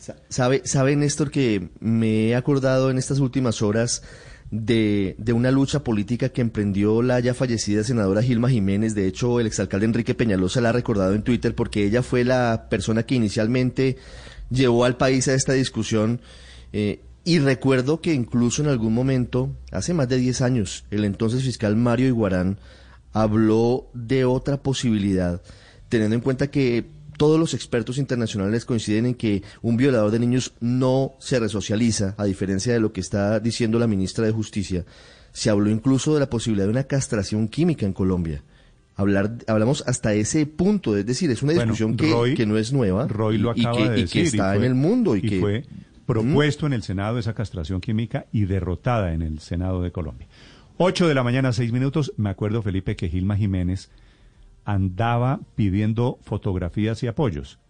y el que se tomaba una fotografía, y lo logró en mm. ese momento, logró convencer al procurador de la época y a periodistas muy importantes, ella decía, la campaña está lista. Y lo que pasó anoche es el mm. fruto de esa campaña. De, hecho, la retomó su hija Joana. Sí, sí. de, hecho, su hija ha sido, ha estado pendiente permanentemente de cuál iba a ser el, el, futuro de la, de la ley, que además le dicen pues la ley Gilma Jiménez, ¿no? Estoy seguro que la, encuesta, que la encuesta nuestra, nuestra ah, no, yo le digo, va a ganar 80-20. ¿Cuánto va la encuesta en este momento? En este momento, Néstor, con casi 1.200 votos, 72% sí. Ah, claro. 28% no. Estoy en la inmensa minoría, lo sé. Y usted, Felipe, está... Sí, porque es una cosa... Está en la inmensa mayoría. Mediática. No, es una, es una cosa pero popular. Que, pensando en lo que, dijo Felipe, que, cojan, claro, claro que suena bien. Que los cojan y que los metan, que los pudran en la cárcel. Suena divinamente. Lo que pasa es que nunca los cogen. Entonces la segunda parte de la frase no se cumple. 60 años de cárcel, es mi teoría, es ya pudrirlos en la cárcel si los cogieron. Pensando, por ejemplo, en, la frase de Felipe y, la posición de Felipe que dice, bueno, ahora con esto los violadores se la van a tener que pensar dos veces antes de violar a un menor de edad, pues es que la verdad es que los violadores no piensan. ¿Quién dijo que un violador piensa? No, eso es una cosa que en ese momento se dejan llevar por sus impulsos, además, más básicos, por sus instintos más primarios. Pero ellos no están pensando. ¿Usted está de acuerdo, Paola, con la cadena perpetua? Yo estoy de acuerdo con su posición, que creo que es un saludo a la bandera. Okay porque ahora la verdad no va a hacer ninguna diferencia y por el contrario no sirve tampoco como disuasor porque una vez más no es de pensar, es que no es una cosa de racionalizar. Ocho de la mañana, claro, es que, es que, pero Néstor, eh, yo, yo, yo creo, yo, yo soy totalmente contrario a la figura de la cadena perpetua, lo he dicho aquí N veces. Eh, y lo de ayer me parece que fue un esperpento espantoso que espero que la Corte Constitucional, eh, cuando atienda las demandas que se van a presentar, eh, pues la tumbe y se acabe esta discusión. Ojalá pase así. Eh, pero, bueno, entre otras cosas hay que corregirle a la ministra que, que, dijo que la revisión de la Corte, estos, estos actos legislativos no tienen revisión automática de la Corte. Toca esperar, que, toca esperar que alguien lo demande. Ese acto legislativo va a estar vigente desde la próxima semana cuando lo publiquen. No, no necesita la revisión de la, la revisión de la Corte. Pero yo sí quiero decir eh, que me parece que todo este fenómeno social, digamos, responde a una preocupación de esta sociedad.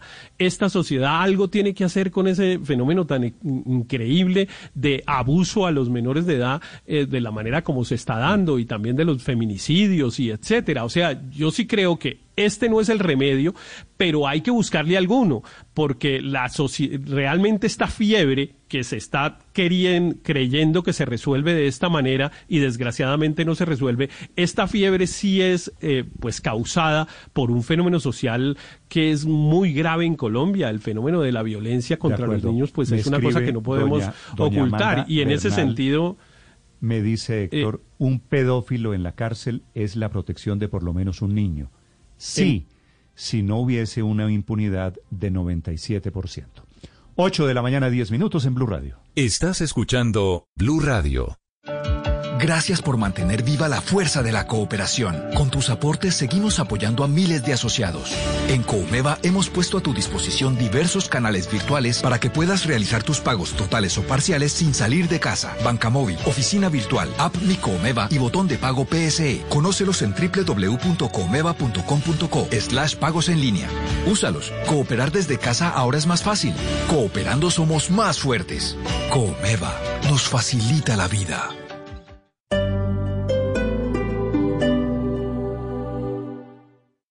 Esta es Blue Radio. Sintonice Blue Radio en 89.9 FM y grábelo desde ya en su memoria y en la memoria de su radio. Blue Radio, la nueva alternativa. Para papá, esperar no es una opción. Aproveche los Special Days de BMW del 13 al 28 de junio y déle el mejor regalo del mundo con precios desde 99 millones 900 mil pesos. Además, reciba matrícula, SOAT e impuestos incluidos. No deje pasar esta gran oportunidad por pocos días y haga que papá sienta el placer de conocer. Aplican términos y condiciones. www.bmw.com.co Dígale no a las noticias falsas. Evite los medios anónimos e irresponsables. En tiempos de emergencias y de incertidumbre, es fundamental la información verificada y confiable. Los medios de comunicación formalmente establecidos, por su profesionalismo y responsabilidad, son el antídoto más eficaz contra las noticias falsas y la desinformación. Infórmese por la radio y la televisión a toda hora, con los rostros y las voces que usted conoce y confía fue un mensaje de la Asociación Internacional de Radiodifusión, AIR. Sin sellos en el frente de los empaques, es muy difícil identificar la comida chatarra y su consumo habitual puede hacer que este sonido... ¿Me da un jugo de cajita, por favor? Con el tiempo se convierta en esto. Doctor, soy diabético y hace días que no siento esta pierna. La cirugía. Es posible que tengamos que amputar. Basta. Tenemos derecho a la información. Exijamos sellos que nos adviertan si un producto es alto en azúcar. Únete y firma en nocomasmasmentiras.org una iniciativa de Red Papás. Tranquilidad es contar con un plan que te brinde completa cobertura en salud. Con el plan complementario de Compensar cuentas con la red de clínicas más reconocidas de la ciudad, médico domiciliario, cobertura de maternidad, sin copagos para hospitalización ni cirugías, app exclusiva, aceptamos antigüedad de medicinas prepagadas y muchos beneficios más. Es tiempo de bienestar, es tiempo de estar protegido. Más información www.compensar.com slash salud. Vigilado Supersalud. En Titán Plaza, tú eres nuestra razón de ser, nuestra mayor motivación. Y ahora más que nunca, queremos de tu mano recuperar la dinámica que nos hace sentir grandiosos. El tiempo nos une nuevamente y estamos listos para recibirte y abrigarte con medidas de bioseguridad que te darán toda la tranquilidad. Vendrá un nuevo amanecer y Titán Plaza es tu cómplice de experiencias grandiosas. La alegría de tenerte aquí. Titán Plaza Centro Comercial. En Blue Radio estamos comprometidos con el cuidado. Lávate las manos con agua y jabón. Habla con tu jefe para poder trabajar desde casa. Lávate las manos de nuevo. Ayuda a tus hijos con las actividades académicas. Crea rutinas de actividades para aprovechar los días. Evita tocar tu cara y vuelve a lavarte las manos. En lo posible, quédate en casa. Así te cuidas y cuidas a los demás. Numeral Yo me cuido, yo te cuido.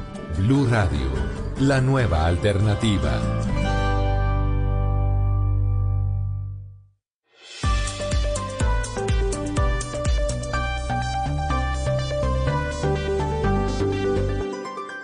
Estás escuchando Blue Radio y bluradio.com. ¿Qué está comprando Luz María? Pues no, Néstor, mientras estábamos en la discusión traté de entrar al costo porque sí necesitaba averiguar si podía comprar un, un computador que necesito para una persona. Igual yo. Y me, y me sale el aviso siguiente, que estoy en fila virtual. y yo dije, bueno, me quedo aquí en la fila virtual, pero resulta que me dice más de una hora tiene que esperar en esa fila virtual. Es decir, ya no es un asunto de minutos, sino de horas. Y creo que en los otros eh, supermercados o, o- o ce- o centros de, de almacenamiento del país también están igual, me, me, me comentan unos compañeros. Bueno, mucha atención, hay una noticia urgente. Un tribunal acaba de tumbar la decisión del eh, superintendente de Industria y Comercio tomada en diciembre sobre Uber. 20 de Una decisión que significó la salida de Uber de Colombia. Recuerden ustedes lo que decidió en ese momento Sí, el superintendente era declarar que por razones de competencia, servicios de Uber, los prioritarios, los más importantes, no cumplían con normas del gobierno colombiano. Esto fue el 20 de diciembre, Néstor. Además, conminaba a los operadores móviles, recuerde usted, a bloquear el transporte de datos, el servicio de datos a la aplicación de Uber. Fue una decisión que más adelante, hacia mediados de enero, hizo que Uber Se saliera fuera de de Colombia. Colombia. Sí, señor. Se le acaba de tumbar un tribunal en Bogotá. Ricardo González. Hola, Néstor. Sí, señor, es una eh, decisión del Tribunal Superior de Bogotá en medio de esta demanda, de esta disputa entre Cotec, que era demandante en su momento ante la Superintendencia de Industria y Comercio, y Uber Colombia SAS, Uber, Uber Technologies también, que es la empresa en Estados Unidos. Recuerdo que la Superintendencia de Industria y Comercio había dicho que Uber estaba violando las normas que regulan el mercado y estaba generando una ventaja significativa, además de una desviación de la clientela. Esos eran, esos eran los argumentos de la decisión de la Superintendencia, como lo dice José Carlos, del 20 de diciembre de 2019. Sin embargo, esta decisión de- del tribunal, en estos momentos, lo que dice eh, textualmente, se lo leo, revocar la sentencia del 20 de diciembre de 2019 proferida por el asesor asignado a la Delegatura para Asuntos Jurisdiccionales de la Superintendencia de Industria y Comercio y en su lugar declarar probada la excepción de prescripción extintiva propuesta por la parte demandada. En consecuencia, se declara terminado el proceso. Ese es el argumento que dice en estos momentos el Tribunal Superior de Bogotá en ese fallo que está eh, manifestándose, conociéndose en estos momentos un, un fallo de 31 páginas de ese momento. Llama la atención, Néstor, que después de esto se recuerde, Uber había salido del país, había salido a inicio de febrero de este año y regresó, regresó posteriormente bajo la modalidad de arriendo, una modalidad que para eh, tratar de hacerle un esguince a la ley también estaba eh, anunciando desde esta semana otra de las aplicaciones muy fuertes en el país que es Didi. Ricardo, esto es no solo una derrota para el superintendente Barreto, sino también una derrota para los taxis. En ese momento, el gran argumento del superintendente era que Uber era competencia desleal de los taxistas. Sí, señor, exactamente, ese era el argumento principal, se lo leo textualmente ese, ese fallo, esa decisión de, la superintendencia decía que Uber estaba violando las normas que regulan en el mercado, genera eh, ventaja significativa y desviación de la clientela. Recuerdo el demandante en ese, en ese momento era Comunicaciones Tech y Transportes SA, que era uno de los gremios, una de las empresas de los taxistas. Muy bien, Ricardo, una decisión muy importante. Repito, el Tribunal Superior de Bogotá acaba de revocar, de echar para atrás, de invalidar la decisión del superintendente de Industria y Comercio, el superintendente Andrés Barreto, una decisión que significó la salida de Uber en Colombia. Fue una demanda que puso Cotec en esto, específicamente los taxistas, esta agremiación más grande de taxistas, pero que deja nuevamente en el limbo otra vez a esta situación que no se dirime. ¿Sabe usted que en este proceso legislativo, en esta etapa legislativa, definitivamente se colgó el debate que estaba adelantando el gobierno y que había adelantado con mesas con diferentes eh, congresistas, agremiaciones de taxistas, de conductores y demás, y pues nuevamente sigue en el limbo. La Cámara de Representantes también, Néstor, había solicitado de manera expresa al Ministerio de Transporte que durante la emergencia le diera la posibilidad de, de que estas ¿Se aplicaciones acuerda la, la polémica? Esta fue con la que comenzamos el año, porque durante Sí, todo señor. el mes de enero Claro. la polémica era alrededor de esa sanción del superintendente contra Uber, que las preguntas, Aurelio, Pero eran, ¿por, el limbo. por qué solo Uber? ¿Por qué protege a los taxistas? Sí, Ganaron los taxistas en ese momento. etcétera. Hoy, round en contra del superintendente y en contra de los taxistas. Aurelio, lo lamento. Sí, no, yo no, porque es que esto no legaliza Uber. Esto lo que le quita una sanción, pero eso no lo vuelve legal. Eh, Es muy importante interpretar el fallo. Sí, la, superin- la SIC, la Superintendencia de Industria y Comercio, le puso una multa, una sanción a Uber y lo sancionó. pero eso no quiere decir que porque el tribunal elimine la sanción, Uber quedó legalizada. No, Uber sigue siendo ilegal. El procedimiento, la sanción. No en estoy fin, tan que seguro, actuó. Aurelio. No estoy tan seguro. Ah, no, o sea, o sea, usted va a través de un fallo del Tribunal de Cundinamarca a modificar la ley del transporte. Pues sí, el tribunal, de- Aurelio, el tribunal no, lo que no. hace es No, no, no. anular un fallo que Una declaró, sanción. que, que declaró de No, competencia no, no, el fallo no declaró ilegal. No, el fallo no declaró ilegal. El fallo hizo una sanción a Uber por competencia desleal. Es otra película. Eh, Sí, nadie, pero- nadie ha vuelto legal a Uber. Sigue siendo ilegal. Y si No, sigue eh, violando, si sigue compitiendo, está sujeto a otra sanción.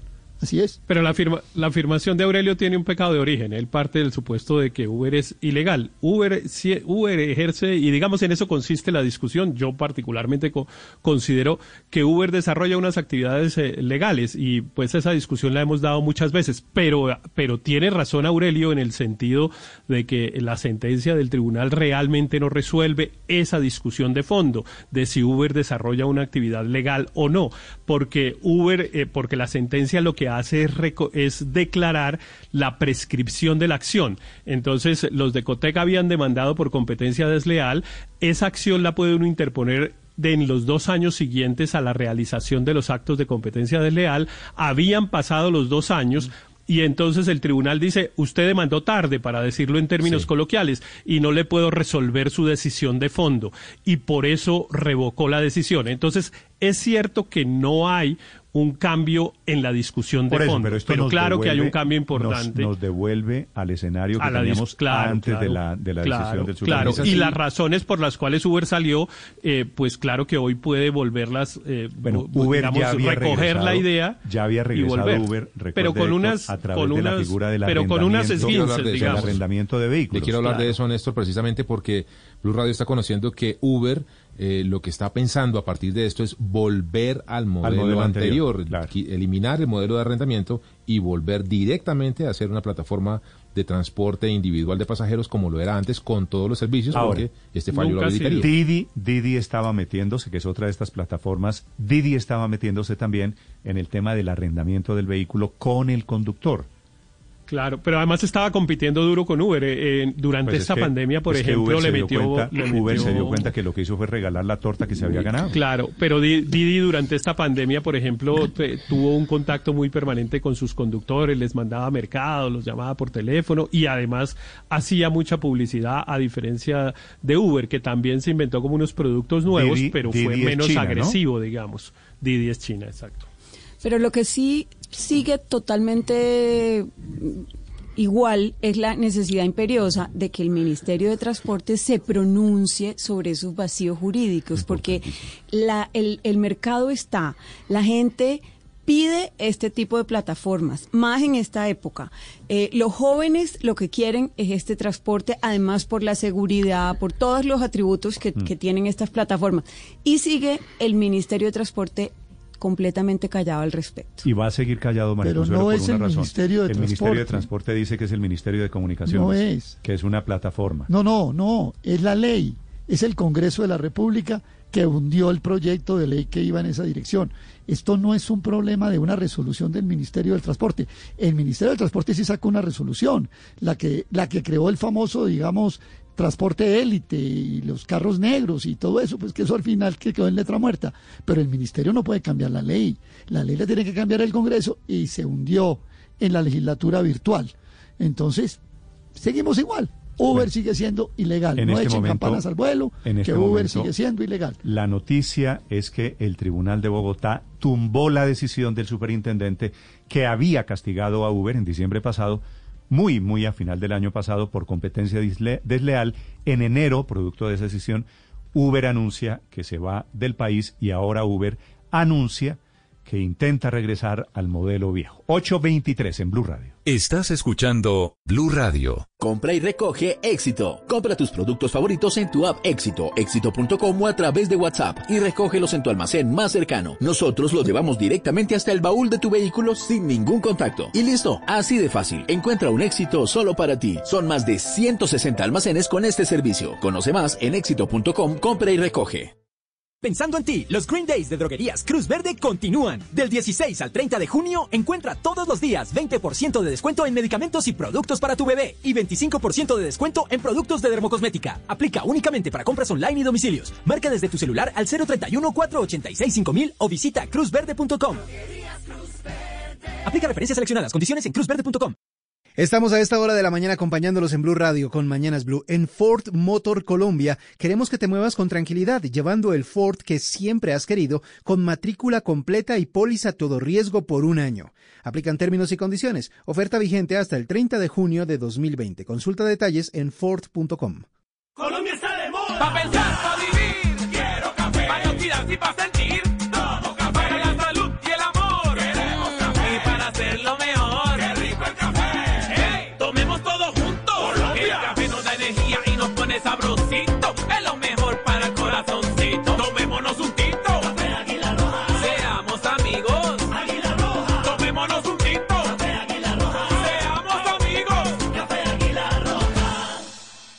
Esta es Blue Radio, la nueva alternativa.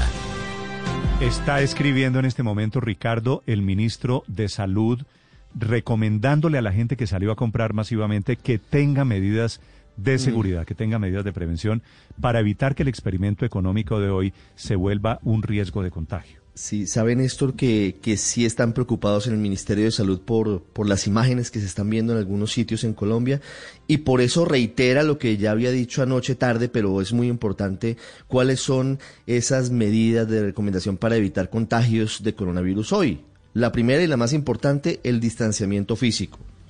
La segunda, y también es clave, eso sí, ojalá los almacenes tuvieran una plataforma digital más robusta, tratar de adquirir las compras por medios electrónicos. Bueno, la distancia física con la mensajería, lavarse las manos en el almacén y luego cuando llegue a la casa después de tener los productos. Pronunciamientos, recomendaciones esta mañana para quienes están saliendo a comprar desde muy temprano o para quienes piensan salir a comprar a lo largo de este día viernes, día sin IVA. Recuérdele usted, el ministro de Salud, Fernando Ruiz. Desde nuestro Ministerio de Salud, las recomendaciones a la población colombiana para disfrutar este día sin IVA, sin incrementar el nivel de contagio a nivel nacional, es, la primera recomendación es recordar que en la medida que nos cuidemos, que guardemos el distanciamiento físico y que tengamos las normas, vamos a tener la posibilidad de reducir el contagio para nuestras familias y para toda la comunidad. Y está escribiendo también el presidente Iván Duque, dice hoy primer día sin IVA, es un paso para la reactivación gradual de la economía. Los invito a usar medios electrónicos, pero si salen, cumplan protocolos. Distanciamiento, uso de tapabocas, atender medidas de autoridades y comercios, disciplina y autocuidado. A propósito, el ministro de Salud estuvo en Medellín el día de ayer visitando Ruta N, que es esa reunión de académicos, de economía, de científicos que están trabajando el tema de los ventiladores. Y hay buenas noticias porque esos ventiladores van a ser exportados a otras ciudades de Colombia. Camila. Néstor, esos ventiladores realizados, recordemos, por la Universidad de Antioquia, la escuela EIA e incluso por la empresa privada que ya están ensamblados, que además hace parte de toda esta cadena de desarrolladores, el Instituto Médico San Pedro, que están apoyados por Ruta N, van a llegar a ciudades como Barranquilla, también a Cartagena y al departamento del Chocó. La decisión es porque en esas ciudades hay un aumento de pacientes con coronavirus y están más llenas las UCI, dijo el ministro de Salud que lo que debe quedar claro es que si los ventiladores salen de Medellín, llegan a estas otras regiones del país, solo podrán usarse con la condición que ya puso el gobierno, que el paciente autorice su uso. Los primeros 100 ventiladores están listos y ya, Néstor, llegaron a Cartagena los primeros tres ventiladores mecánicos hechos en Medellín. Pues Camila, tengo en la línea al padre de esta idea, que es el hombre que lidera el grupo que está desarrollando los ventiladores, a quien llevo buscando décadas, años.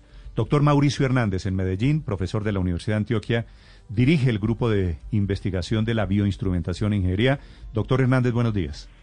Buenos días, Néstor, eh, y buenos días a todos sus oyentes. Pero quiero aclararle que yo solo soy padre de un niño de tres años. Yo no soy padre de esta iniciativa. Esto es un tema. Lidera, dije, dije, dije que, que, lidera, que lidera este grupo.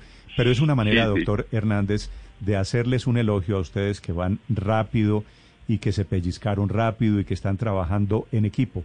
¿En qué va el tema hoy de los ventiladores de Medellín, los famosos ventiladores mecánicos, doctor Hernández? Sí, venga, en, en, en Medellín eh, se estructuró rápidamente desde el mes de marzo la estrategia de, de desarrollar los ventiladores. Desarrollamos tres ventiladores y en realidad tenemos tres líderes técnicos. Yo soy el líder de uno de esos equipos, que es el de la Universidad de Antioquia. Ya nuestros ventiladores, como se ha sabido de pronto en varios medios, nosotros cumplimos desde Semana Santa las pruebas preclínicas en animales, ya hemos ido siguiendo la ruta que nos ha trazado el INVIMA respecto a todo lo que hay que cumplir y pasamos pruebas de compatibilidad electromagnética, tenemos equipos fabricados y eh, teniendo en cuenta pues la circular 31 que habilitó, bueno, que nos recordaba una ley antigua que nos permitía el uso compasivo de dispositivos médicos, pues nosotros tenemos los ventiladores, un buen número de ventiladores ya fabricados y listos para, para ser usados. Ayer el ministro de Salud los pudo ver. eh, eh, y bueno, la idea es que mientras se surte todo el trámite con el INVIMA, eh, los ventiladores podrán usarse eh, en el contexto del uso compasivo, así es. Sí, doctor Hernández, ¿no se han hecho pruebas en seres humanos de los ventiladores? No, todavía no. Y eso es, a ver, nosotros desde que planteamos este proyecto, dijimos, venga, hagamos una investigación rigurosa que nos permita salvar vidas. Entonces, nuestra investigación tiene dos fases, una en la que se usan los ventiladores en 15 personas, eh, digamos, eh, que, que tienen pulmones sanos, y después nuestra investigación permitiría el uso de los ventiladores en un N indeterminado, eh, pero lo que buscábamos en principio era que en el marco de la investigación pudiéramos salvar vidas. No, digamos, eso ha sido un poco a veces difícil de entender, pero lo que nosotros planteamos fue una investigación para que con nuestros ventiladores, en el marco de la investigación, se pudieran salvar vidas. Entonces, doctor Hernández, ¿qué pistas tienen ustedes de que estos ventiladores sí van a funcionar para personas?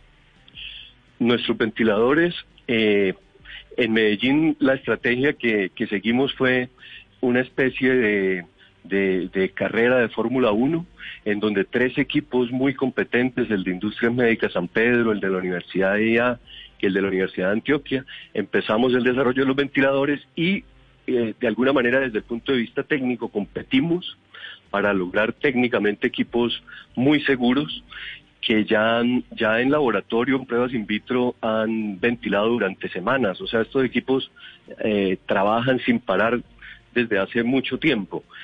En, en, el ensayo animal, que fue la prueba que hicimos en abril, eh, los ventiladores eh, fueron conectados a un animal y a ese animal se siguió un protocolo de ensayo que ponía a prueba el ventilador eh, ante situaciones extremas y digamos que nosotros tenemos bastante tranquilidad de que los equipos van a funcionar muy bien en humanos.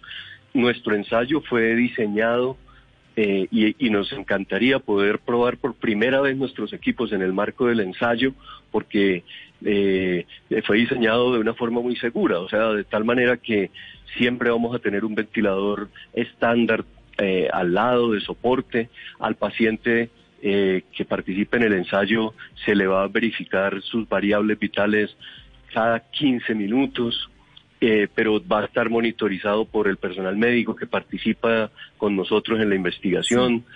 Eh, digamos que va a ser un paciente que va a estar muchísimo más observado que cualquier paciente convencional.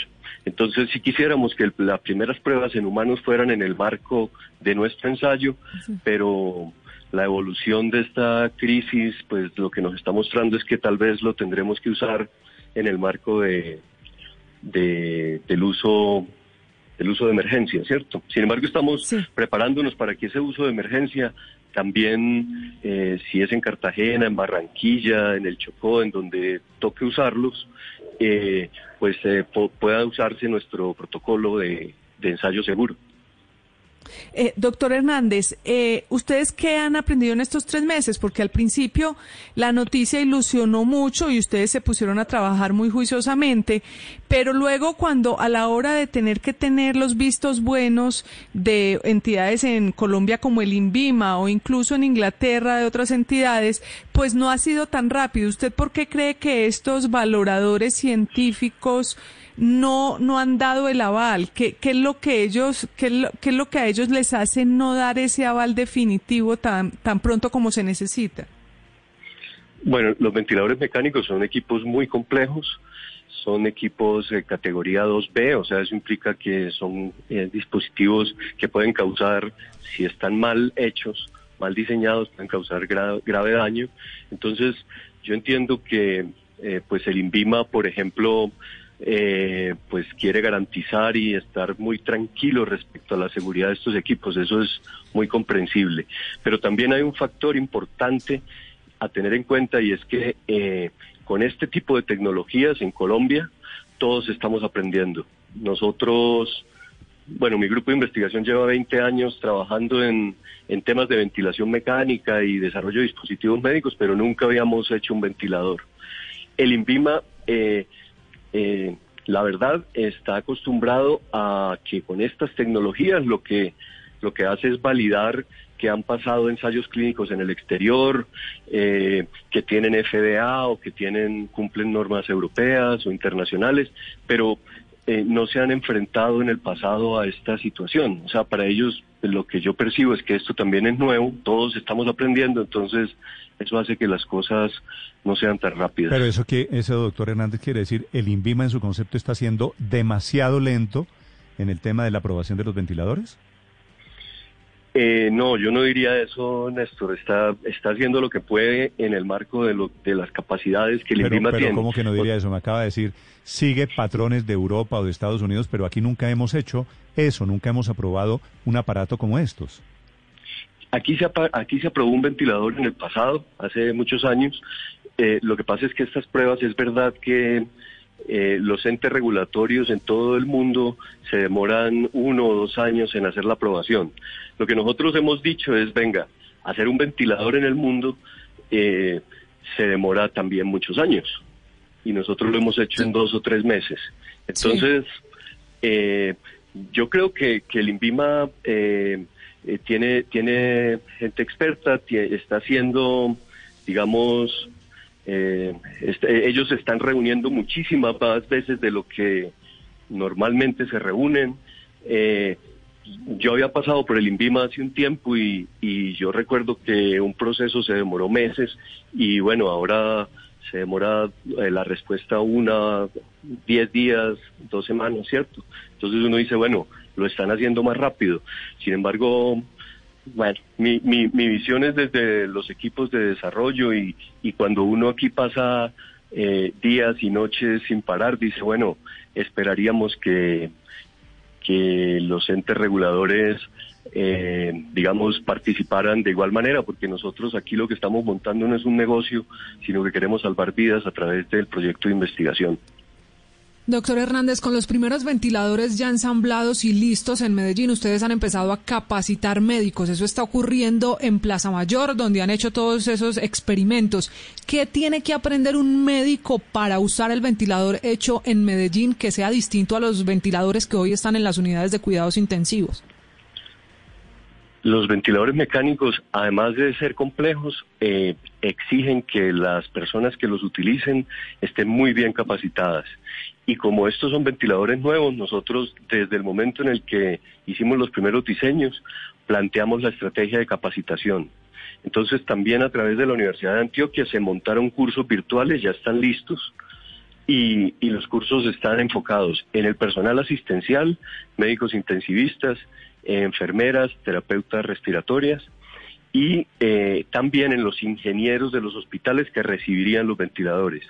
Aunque estamos siguiendo la ruta de- de- del trámite ante el INVIMA, no hemos parado y entonces la semana pasada, además de tener estos cursos virtuales, hicimos una capacitación del personal asistencial en Medellín y en el área metropolitana y fue así como por allí pasaron médicos eh, médicos intensivistas, anestesiólogos, algunos médicos generales, urgentólogos, bueno, muchas especialidades, eh, y se estuvieron entrenando en el uso de estas máquinas. Doctor Hernández, si a mí me da coronavirus, ¿yo puedo pedirle a usted experimentalmente uno de sus ventiladores mecánicos?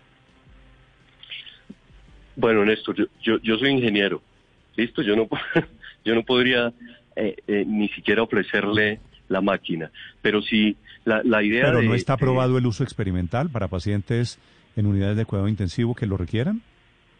lo que lo que nos habilita la circular 31 del ministerio es que si si un paciente eh, requiere ventilador mecánico en en un en un hospital y todos los ventiladores están ocupados y no existen posibilidades de trasladarlo, digamos que su vida depende de que ese ventilador nuestro se pueda usar, entonces el médico eh, le puede eh, ofrecer esa alternativa ah, compasiva al paciente y o sus familiares y sus familiares tomarían la Yo lo decisión. alquilo en caso de que yo tome esa decisión. ¿Lo alquilo o se los compro a ustedes? No, no, nosotros no ni alquilamos ni vendemos los ventiladores. Los ventiladores los eh, en este momento si una institución como eh, está pasando ya nos dice, venga, a mí se me están acabando los ventiladores. Aquí hay una, eh, a través de Ruta N se conformó una comisión que los ventiladores simplemente se entregan. ¿no? Recuerde que esto es una investigación y los otros, Claro. eh, con, el, con el apoyo de los donantes, lo que estamos es fabricando ventiladores para donarlos. Entie- claro, claro, que sé que no es negocio. Doctor Hernández, ¿y cuánto les vale a ustedes la fabricación de cada uno de esos ventiladores? ¿Cuál es el costo? Los, los ventiladores tienen, eh, son tres modelos y tienen costos diferentes. Eh, la- los equipos de desarrollo hemos trabajado, digamos, en, en estos valores que yo le voy a indicar aproximados. No está con- contemplada la mano de obra. Auteco, ACEP, Sofasa están vinculados también eh, en la misma dinámica y, y nuestros ventiladores eh, están entre 8 millones, 12 millones de pesos aproximadamente. Y eso es mucho más barato que un ventilador de los internacionales que vale cuatro o cinco veces más que eso, ¿no? Sí, sí, sí, sí. Sí, pero como yo le decía a Néstor, eh, eh, no, no es tampoco totalmente justa la comparación porque, porque un ventilador comercial eh, pues tiene que pasar, eh, digamos, eh, procesos. Ellos seguramente los, lo- al industrializarlo lo ponen en el mercado en diferentes fases, hacen análisis, corrigen, incorporan al costo una serie de estrategias comerciales. Eh, bueno, o sea, no es eh, lo que lo que sí podemos decir y, y a mí me gusta decirlo duro es que tenemos que creer en las cosas que hacemos en, en nuestro país con el talento de nuestra gente porque eso va a generar independencia tecnológica y una emergencia como esta demostró que si el país no tiene independencia tecnológica pues se va a rezagar muchísimo hasta este más de lo que la este economía momento, muestra. doctor Hernández, ¿cuántos ventiladores han fabricado ustedes? El modelo que, que más se ha fabricado es el de, hasta el momento, por disponibilidad de componentes, es el de Industrias Médicas San Pedro y se tienen cerca de 70 equipos ya. Eh, eh, se, se, enviaron tres, como ustedes mencionaban ahorita, a Cartagena y la intención es que vamos a seguir eh, entregando ventiladores. La próxima semana se o tal vez este fin de semana se entregarán ventiladores en otras ciudades. Yo no tengo el dato exacto de a qué ciudades van, porque 70, eso lo hace otro 70 comité. de estos. ¿Y en total cuántos con, los, con las otras dos variedades? Nue- Nuestra meta es, eh, es tener mil ventiladores ¿En cuánto entonces- tiempo, doctor Hernández? en los próximos dos meses. Sí. Es lo que estamos haciendo. cuándo- Entonces nosotros y- y cuándo en, en calcularía? 15 días vamos a tener por lo menos 300. En 15 días 300, qué maravilla de noticia. ¿Y, ¿Y en cuánto tiempo calcula usted tener el visto bueno del INVIMA? No, eso sí es... Yo, yo, yo soy ese siempre muy silencio optimista. suyo, ese silencio me preocupa, doctor Hernández. No, no, es que lo que pasa es que hemos sufrido bastante, hemos, hemos trabajado muy duro por toda esa información. Yo creo que yo, yo estoy muy confiado en que eh, la información que vamos a remitir al INVIMA la próxima semana va a tener luz verde, porque, porque ya las últimas cosas que se nos solicitaron fueron eh, cosas documentales, muchas cosas de forma que, que yo creo que, que se van a resolver fácil. Salvaría muchas Doctor vidas Hernández, pero- y apagaría muchas alarmas si estos tiempos llegan a, a cumplirse. Paola, la última. La última pregunta, doctor Hernández. Como todavía no hay, obviamente, experimentos en humanos como tal, ¿podría usted contarnos en detalle cómo fueron esas pruebas preclínicas en animales que se hicieron en el mes de abril? Es decir, para que tengamos una imagen, por lo menos mental, de cómo es este proceso. Ustedes cogen el animal, lo inducen en un coma. Le ponen luego que una sonda en la tráquea, por la boca, por la nariz, lo intuban y después lo conectan al ventilador mecánico y miran a ver si funciona o, o cómo es ese proceso. Sí, no- nosotros no nos inventamos el, protocolo, y seguimos un protocolo internacional de, ensayo animal para ventilación mecánica, en donde al animal eh, se, le, se, le, se, le, anestesia, ¿cierto? Se le hace anestesia general, está conectado a una máquina de anestesia que tiene un ventilador estándar y eh, es trasladado el, el animal al ventilador bajo prueba con los mismos parámetros que tenía en la máquina estándar.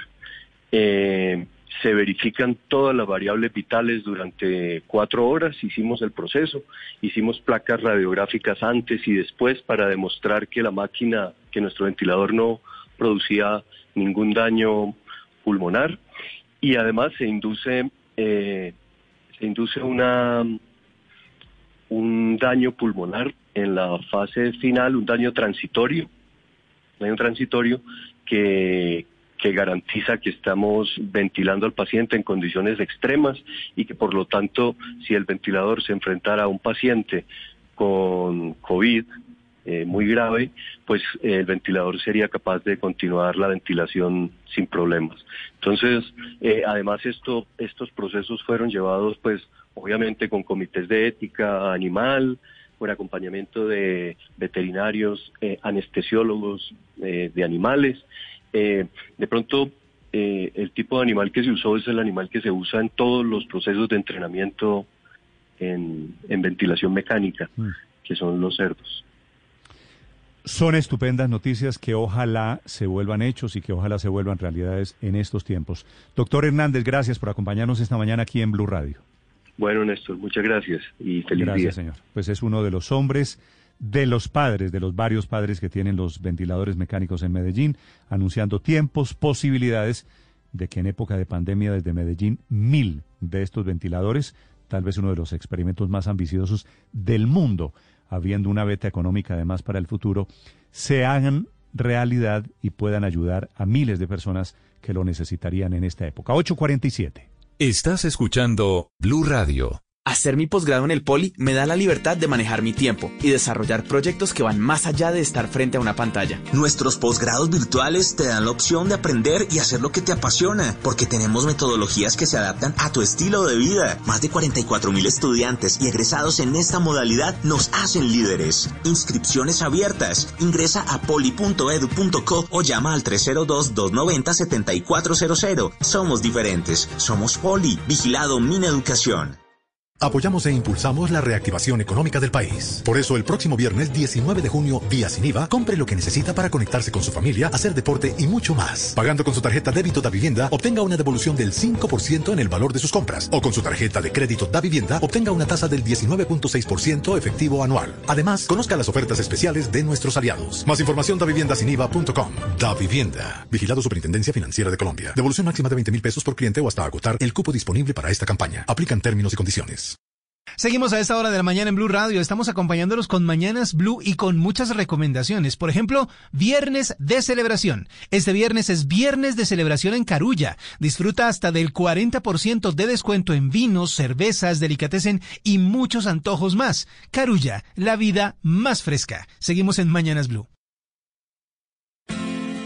Las ARL cuidan la fuerza del país. Conoce cómo lo hacen en estos 60 segundos. La COVID-19 es una realidad que nos afecta a todos, así como lo escuchas. Por eso es importante que te tomes en serio tu autocuidado. El uso de elementos de protección personal que te brinda tu empleador es importante para reducir la exposición al contagio, pero la protección total solo depende de ti. Para conocer más, consulta con tu ARL.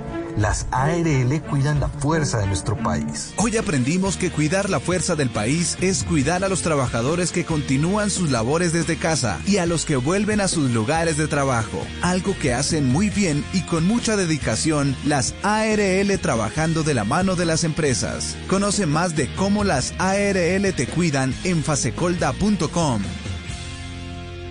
Las victorias y derrotas, la pasión y la afición en juego y los datos de lo último en deportes se lo presenta Mañanas Blue.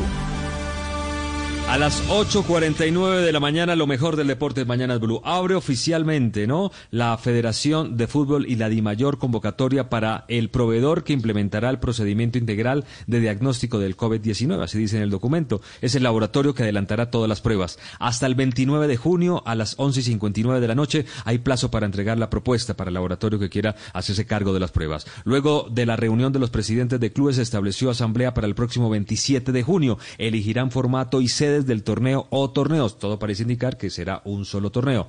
Se reactivará el 24 de agosto, si todo sale bien, partidos aplazados y arrancaría la liga en firme el primero de septiembre. Recordemos que van nueve fechas del torneo colombiano que se paró a comienzos de marzo. Hoy juega el Barcelona a las 3 de la tarde. Messi ante el Sevilla. Le puede marcar su gol 700 en primera división, 629 con Barcelona y 70 con Argentina. Granada, Villarreal chocan a partir de las 12.30. Carlos Vaca viene de marcar gol con el Villarreal, el colombiano busca una nueva alegría. Bueno, es lo que queremos, es uno de nuestros objetivos. El principal era la salvación, ya se ha conseguido yo creo matemáticamente y ahora pensar en, en el otro objetivo que es Europa y ahí estamos, vamos a seguir trabajando con las mismas ganas, la misma ilusión porque a día de hoy todavía no se ha conseguido nada. A la misma hora, un duelo por no descender. Leganés ante el Mallorca. Cucho Hernández viene a disputar 90 minutos ante Villarreal que creo que si seguimos en, ese ritmo, si seguimos eh, con esa idea, yo creo que tenemos muchas posibilidades de, ganar el viernes. Partido difícil, los dos nos estamos jugando la vida,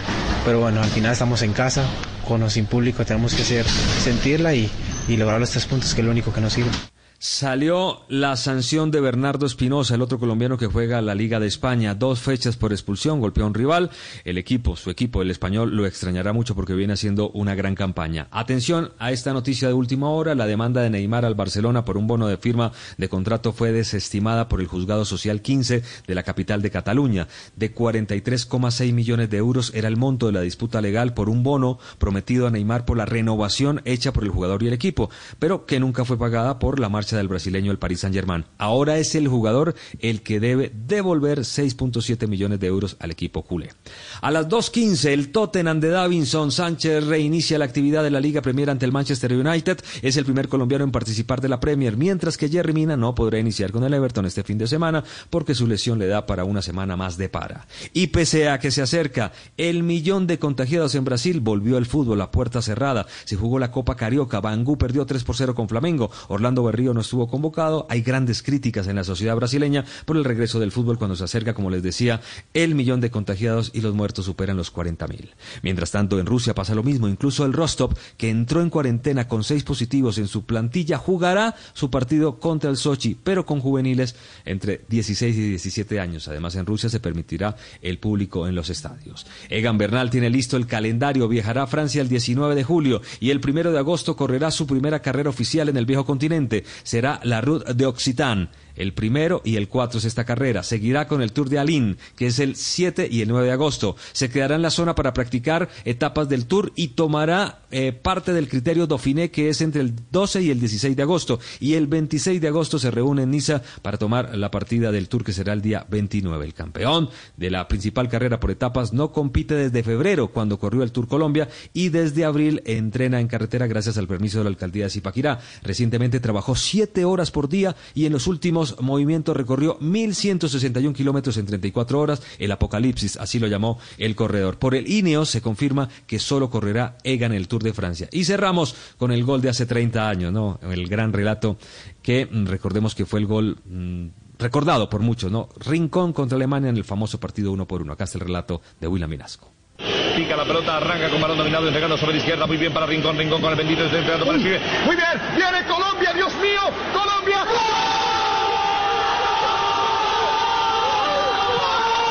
Hace 30 años lo gritó todo un país y vale la pena recordarle el famoso gol de Rincón. Por ahora, hasta aquí los deportes. Por ahora, como les decía, en Mañana Blue. Blue Radio. Este 19 de junio, compra sin nivel niño. Encuentra un universo lleno de televisores, electrodomésticos, celulares, tenis y mucho más a precios épicos. Descarga la app de Linio y déjate llevar por un día sin IVA. No es en línea. Es en línea. Beneficio sin IVA aplica para productos seleccionados. Ver términos y condiciones en linio.com.co diagonal legales.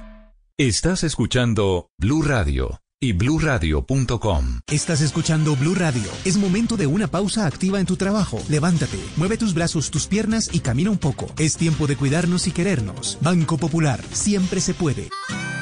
Hoy miles de policías cuidan las calles, cientos de médicos salvan vidas y millones de cajeros con su compromiso y dedicación entregan su servicio a todo nuestro país. Son acciones como estas las que hacen que días como hoy sean extraordinarios. Banco Popular. Hoy se puede, siempre se puede.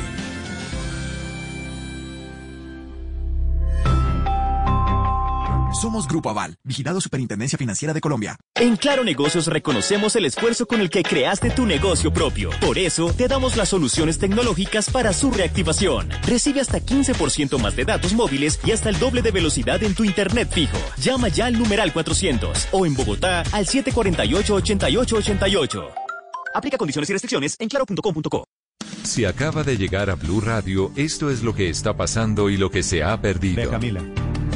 8.55 minutos, atención, el Ministerio de Salud se pronuncia por primera vez hoy sobre la dexametasona, que es el medicamento que podría servir para atender a pacientes en estado avanzado de crisis por el COVID-19. Dice el Ministerio que aún no hay evidencia suficiente para aprobar el uso en Colombia. María Camila Castro.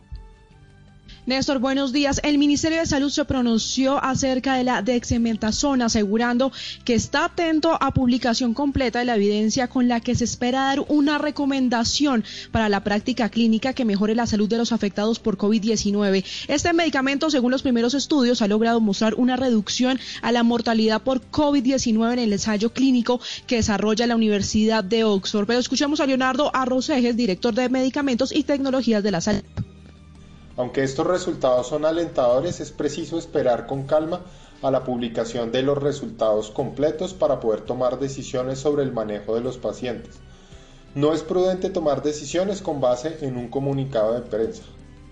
Esta nueva evidencia, una vez esté disponible, será evaluada por parte del consenso liderado por la Asociación Colombiana de Infectología y el Instituto de Evaluación Y es que uno de los ensayos clínicos de este estudio se administró dexametasona a 2.104 pacientes hospitalizados y se comparó con 4.321 pacientes que recibieron solo el tratamiento convencional. En general, este medicamento redujo la tasa de mortalidad a 28 días en un 17%, mostrando la mayor, el mayor beneficio en los pacientes más enfermos que requerían soporte de ventilación. Néstor.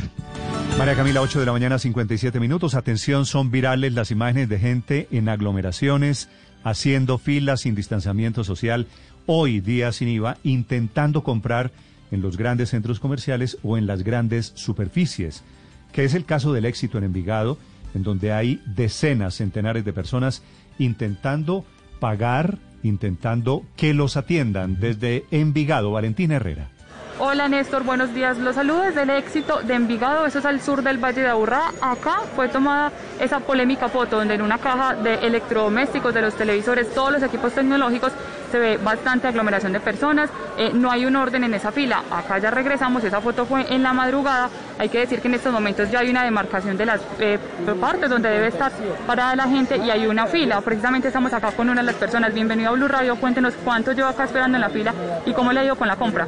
Eh, buenos días, llevo alrededor de 50 minutos. Eh, cuando llegué, pues había menos cantidad de gente en la fila, pero no había como un orden, sino que todos nos íbamos como metiendo porque la logística está muy mala en el éxito, no nadie con quien buscar información. Pero ya en este momento estamos siguiendo pues, la demarcación, las sillitas que están, al menos ya llegando a la caja, es, hay un orden ya más, más estricto, pero en la parte de atrás sí se nota como que todavía hay mucha aglomeración de gente. En este proceso, en esta parte, ¿qué tiene que hacer si usted ya escogió el producto? ¿Qué es lo que sigue acá entonces? Pues llego a la caja, supuestamente la fila en la que estoy es solamente para pagar neveras y lavadoras. Ya si uno tiene televisores puede acercarse a otra de las cajas. Pero entonces tengo que llegar a la caja, cancelar y ya programar si me lo llevan a domicilio o si me lo tengo que llevar ya en una carrera. Muchísimas gracias. Y es que Néstor, hay que decir también que en el pasillo donde estamos, donde la gente está haciendo la fila, hay muchos productos exhibidos, principalmente televisores, que es uno de los productos que más está aprovechando la gente en este día sin IVA. Sin IVA. Seguimos informando, por supuesto, el desarrollo del comercio desde Medellín y todo el Valle de Aburrá, Néstor. Y aquí también en el costo, en algunos centros comerciales, filas, aglomeraciones. ¿Qué es lo que pasa en Centro Mayor, un centro comercial que queda al sur de Bogotá? Esta es la autopista sur. Autopista sur, Néstor, cerca de la Escuela General Santander de la Policía. El barrio Villa Mayor sí, señor. está el centro comercial Aunque allá Centro Mayor. está un poquito más controlado la situación, hay que decir, Néstor. La situación en el lugar, con Damián Landines.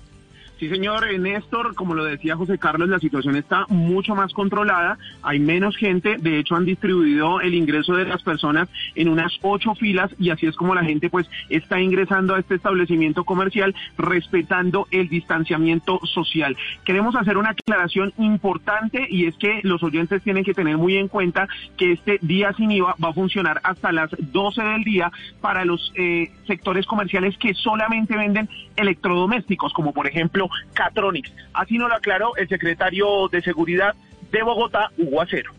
Comercio es completamente claro, en el caso de los electrodomésticos y de los comercios. Es completamente claro que solamente comienzan a funcionar a partir de mediodía y solamente podrán ir aquellas personas cuyo número de cédula coincide con el día de hoy. Néstor, al costo funciona desde muy temprano porque venden productos esenciales como por ejemplo alimentos y medicamentos. Importante contarles que van a haber controles sanitarios con policía, gestores de convivencia y Secretaría de Salud, esto para garantizar la bioseguridad de los ciudadanos que vayan a aprovechar de este día sin IVA, Néstor. Muy bien, Damián, son las nueve en punto. En Cali autorizaron hoy viernes el comercio que abra las 24 horas. Ya hay filas en algunos almacenes para aprovechar esta jornada desde un centro comercial al norte de Cali. Alejandro González. Sí, Néstor, en Cali el comercio tiene permiso de abrir durante las 24 horas de este día sin IVA. Anoche desde las 0 horas el alcalde de la ciudad dio apertura a esta jornada y en este momento estoy aquí en Alcosto, en el sur de la ciudad, donde hay unas filas que superan el kilómetro de distancia. Hay gran aglomeración eh, en los sectores de entradas. Abrieron hace más o menos unos 20 minutos y ya hay personas que están saliendo. ¿Cuál es su nombre? Pedro Iván Vargas. ¿Cómo le fue con la compra? Muy bien, muy bien, pero mal organizado, mal organizado. Yo estoy desde las 3 de la mañana y, y eso, horrible, esas colas, horrible. No, no, no supieron organizar eso, pero gracias a Dios compré lo mío y salió muy económico. A- Al inicio, antes de que abrieran, había mucha gente aglomerada en la puerta. Horrible, horrible, es horrible, muy mal organizado. Pues Se entró a comprar lo, que se venía a comprar. Pues Néstor, este es el panorama que hay en este momento aquí en este almacén del sur de la ciudad. Las filas son larguísimas y pues antes de que abrieran se aglomeró muchas personas en la entrada. Desde la Secretaría de Desarrollo Económico y Seguridad también anunciaron que estarán realizando controles durante todo el día para que no haya especulación con los precios.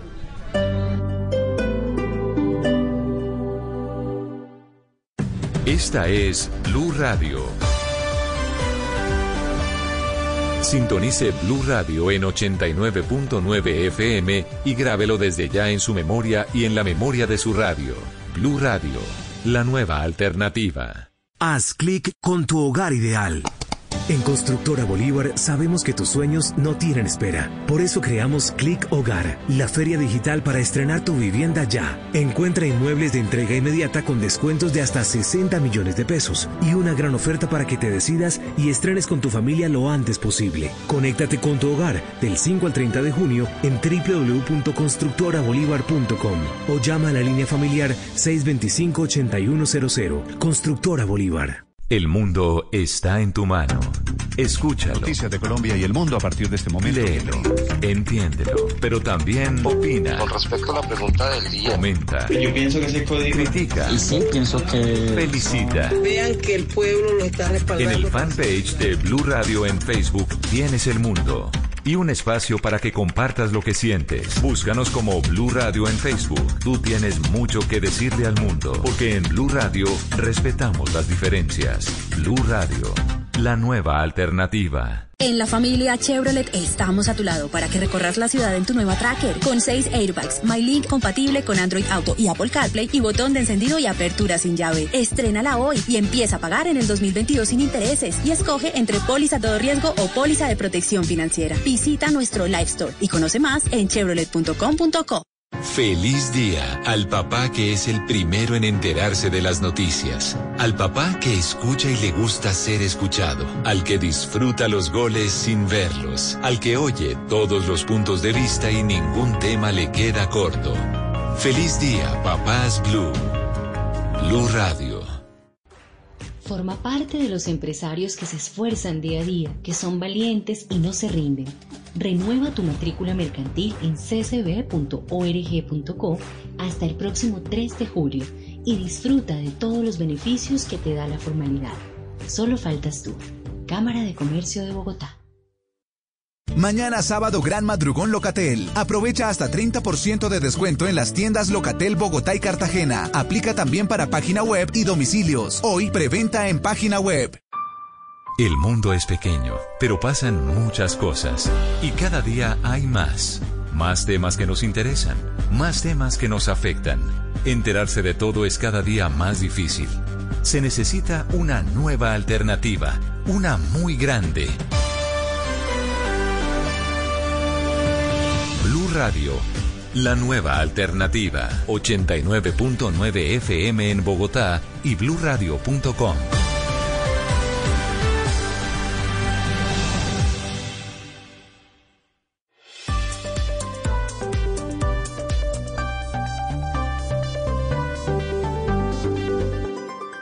Estás escuchando Blue Radio y bluradio.com. Hay dos noticias que están en desarrollo urgentes, Felipe. Está quedando en libertad esta mañana Alex Bernot. Alex El Bernot es el, Bernot. el abogado que terminó en la cárcel por el tema de Matos y la pelea Sí. de Hyundai. Queda en libertad otra derrota de la fiscalía Vencimiento por de vencimiento términos. de términos. Sí, señor. Claro. Claro, porque ya, ya hace un par de meses había tratado el abogado de Bernot. Es más, creo que él mismo está es- eh, ejerciendo como su propio abogado por vencimiento de términos y obviamente pues es como están empezando a salir, Néstor. Es el mejor abogado, ¿no? El mejor abogado. Él es llama- muy buen abogado, Néstor. Fue, fue durante muchos No, años. no, no, Yo el lo mejor conocí. abogado, le digo, es el señor vencimiento de términos. Ah, no, eh, sí, claro. Y no, pues yo lo conocí en la universidad, creo que iba un año antes o un año después. Siempre se destacó por ser un buen abogado y fíjese, va para su casa porque la fiscalía, eh, yo creo que está, se, le, se le vencen los términos, La no, no fiscalía lo logran. es agilísima, metiéndolos a la cárcel y después no puede con los procesos lo, y, claro, y lo complicado, Néstor, porque ya lo hemos hablado aquí en muchísimas oportunidades frente a casos parecidos, es que eh, le echan la culpa al juez y resulta que el juez no tiene ninguna posibilidad distinta de, de- soltarlos por vencimiento de términos. Y no ya lleva dos años, yo creo, fácilmente eh, preso por el caso de la de- que usted ya explicó, el caso de Matos y la compra de un juez por el la pelea ¿Se entre acuerda, se acuerda, Hyundai Felipe, y los que- ecuatorianos. Que entrevistamos aquí al juez, el juez que sí. sale con el fajo de billetes entregado por el señor Matos, Ah, que va y compra el es. carro Mazda. El en Mazda. ese episodio es donde está involucrado el Néstor. abogado Alex Bernot. Había sido detenido en febrero del 2000, eh, que en septiembre del 2018. Sí, señor, ya iba para dos años. Ya iba para dos sin años, lo que yo le digo, Sin sí. que le definieran la situación. Bueno, esa es una noticia. La otra noticia, atención, es que hay comunicado del profesor Wilmer Chaparro. Esta historia es apasionante. El profesor Wilmer Chaparro es un profesor en Santander. Puso a sus estudiantes de grado 11, grado 11 a punto de terminar bachillerato. Eso era lo que nosotros llamábamos en mi época sexto de bachillerato. Sexto de bachillerato, exactamente. Felipe. Los puso a ver Matarife. Uy. Matarife es la serie contra el ex, no sobre, contra el expresidente Álvaro Uribe. Este profesor Wilmer Chaparro está explicando, dice que no quiere hablar con Blue Radio, que no, no quiere explicar por qué un profesor pone a ver a sus estudiantes esta serie, que por supuesto tiene una clarísima tendencia ideológica. Así pero es. emite esta mañana un comunicado. En Bucaramanga, Javier. Hola Néstor, pues el profesor Chaparro, docente de literatura y español del Colegio Franciscano Virrey Solís en Bucaramanga, está en medio pues de esta polémica que se desató en redes sociales porque les dejó, como usted dijo, una tarea a los alumnos de un décimo grado de ver la serie Matarife para que hicieran un análisis y realizaran un ensayo crítico que tenía como plazo de entregar hasta las 11 y 59 de la noche de ayer jueves. Desde Twitter y Facebook, eh, Néstor, el docente ha sido atacado por sectores políticos cercanos al Centro Democrático en Santander. Esta madrugada el profesor William eh, se comunicó con Blue Radio y entregó un comunicado de prensa. Explicó que el ejercicio que acordó con sus estudiantes de 11 grado hacen parte de un análisis crítico como herramienta esencial que permite comprender la realidad y en ningún momento cumple una función dogmática sobre el pensamiento del hombre. De igual manera, nunca ha tenido algún tipo de consideración especial para favorecer alguna idea política, tal como algunas personas lo han manifestado en redes sociales contra el docente. Dice el profesor eh, Néstor que reconoce la importancia y seriedad de la denuncia social como un ejercicio ciudadano, por ende invitó de manera respetuosa a aquellos que establecieron juicios, insultos y amenazas en su contra a reconsiderar sus comentarios porque están comprometida su imagen. Dijo además tener miedo. Finalmente el profesor en esta carta que tiene en sus manos Blue Radio Bucaramanga hizo un llamado a la tolerancia invitó al tuitero que inició la polémica, que es Laureano Tirado, una persona reconocida en Bucaramanga y cercana al, al expresidente Álvaro Uribe Vélez, a que renuncie al odio, a los fanatismos políticos y que permita espacios para el debate y la armonía social, Néstor. Mm. Javier, este colegio Virrey Solís es un colegio privado en Bucaramanga, ¿verdad? Es un colegio de la comunidad de los franciscanos.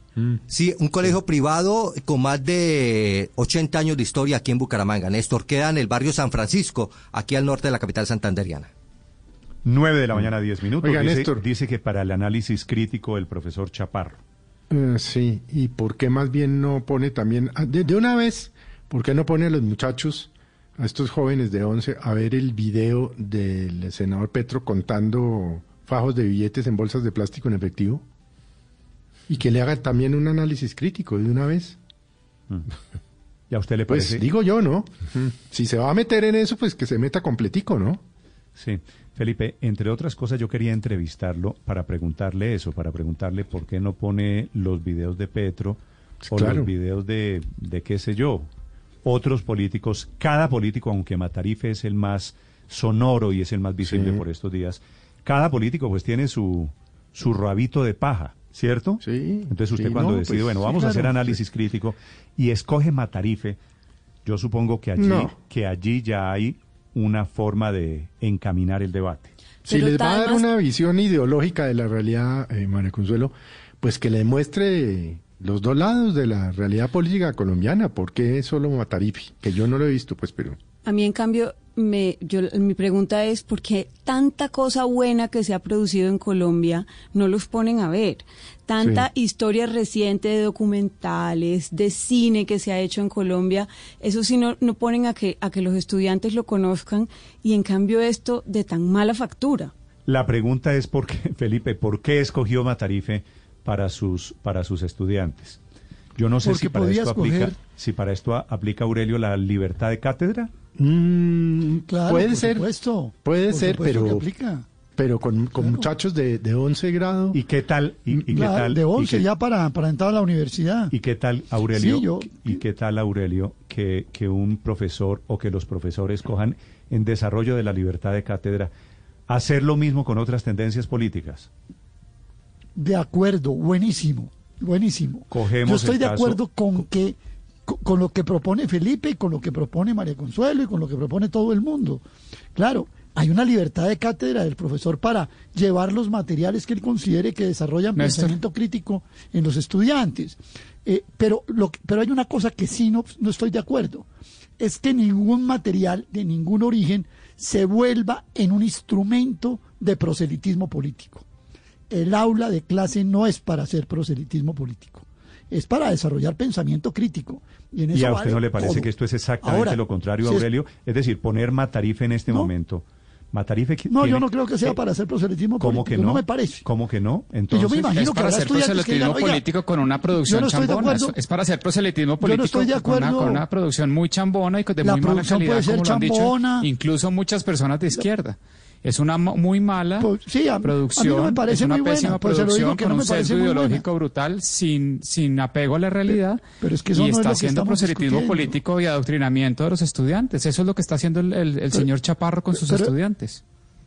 Pero eso no es lo que estamos discutiendo, si la producción es buena, es regular o es mala. Estamos discutiendo, el profesor tiene libertad de llevar los materiales que quiera. A mí tampoco me gusta el tal documental Matarife, aquí lo he dicho ya varias veces. Pero él tiene la libertad de llevar el material que quiera para desarrollar pensamiento crítico en sus Aurelio, estudiantes. se- se lo Puede pregunto No, yo llevar creo este, que debería puede llevar el video de Petro, de mejor puede llevar el video de Petro sacando billetes de las bolsas. Aurelio, puede libertad, eh, contésteme, contésteme solo esta pregunta, Aurelio, y no lo interrumpa. Sí, claro. ¿Libertad de cátedra es libertad de adoctrinamiento? No, es que en eso, en- en eso estoy de acuerdo. Es que eso no es adoctrinar. Usted pone un ¿Cómo no es documental y dice, jóvenes opinen. ¿Qué opinan? ¿Por qué? Ahora, es un documental que trata de un Aurelio, personaje de la va- vida vamos a decir, jóvenes opinen. Vamos a opinar sobre este documental en el que dice que Álvaro Uribe Claro, es un asesino, es. que es un paramilitar, que es un Y tal puede por parar cual, un que, es- que le hizo un daño inmenso a Colombia. Para muchachos que están en etapa de formación y de crecimiento político.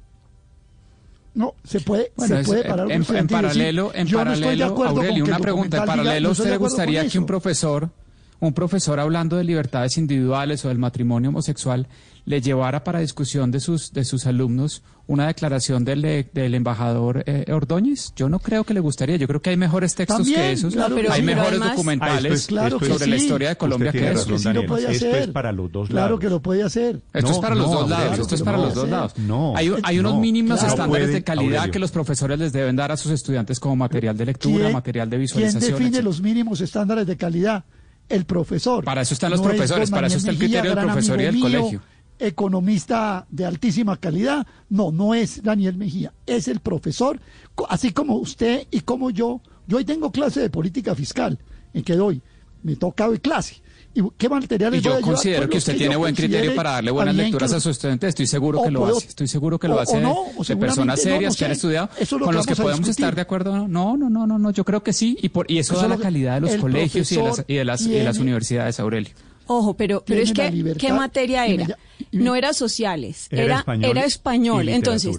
¿qué tiene? O sea, si vamos a hablar de Español. literatura No. y análisis de, de, de, de obras literarias, había muchas recomendaciones que yo podría sugerir al profesor que son relevantes y son pertinentes con la materia literatura y no con la materia, o sea, no sociales, o sea, no tiene nada que ver. Cóndores no entierran todos los días, Rosario Tijeras, Satanás, La mala hora. O sea, si quería hacer un análisis literario de, en, en el cine o en, o en las imágenes en movimiento de algo eh, literario, había muchas cosas más que se podían escoger, además bien hechas, insisto. Ahora, lo que le digo, eh, Néstor, el Felipe, Felipe, es a los antiuribistas que están escribiendo.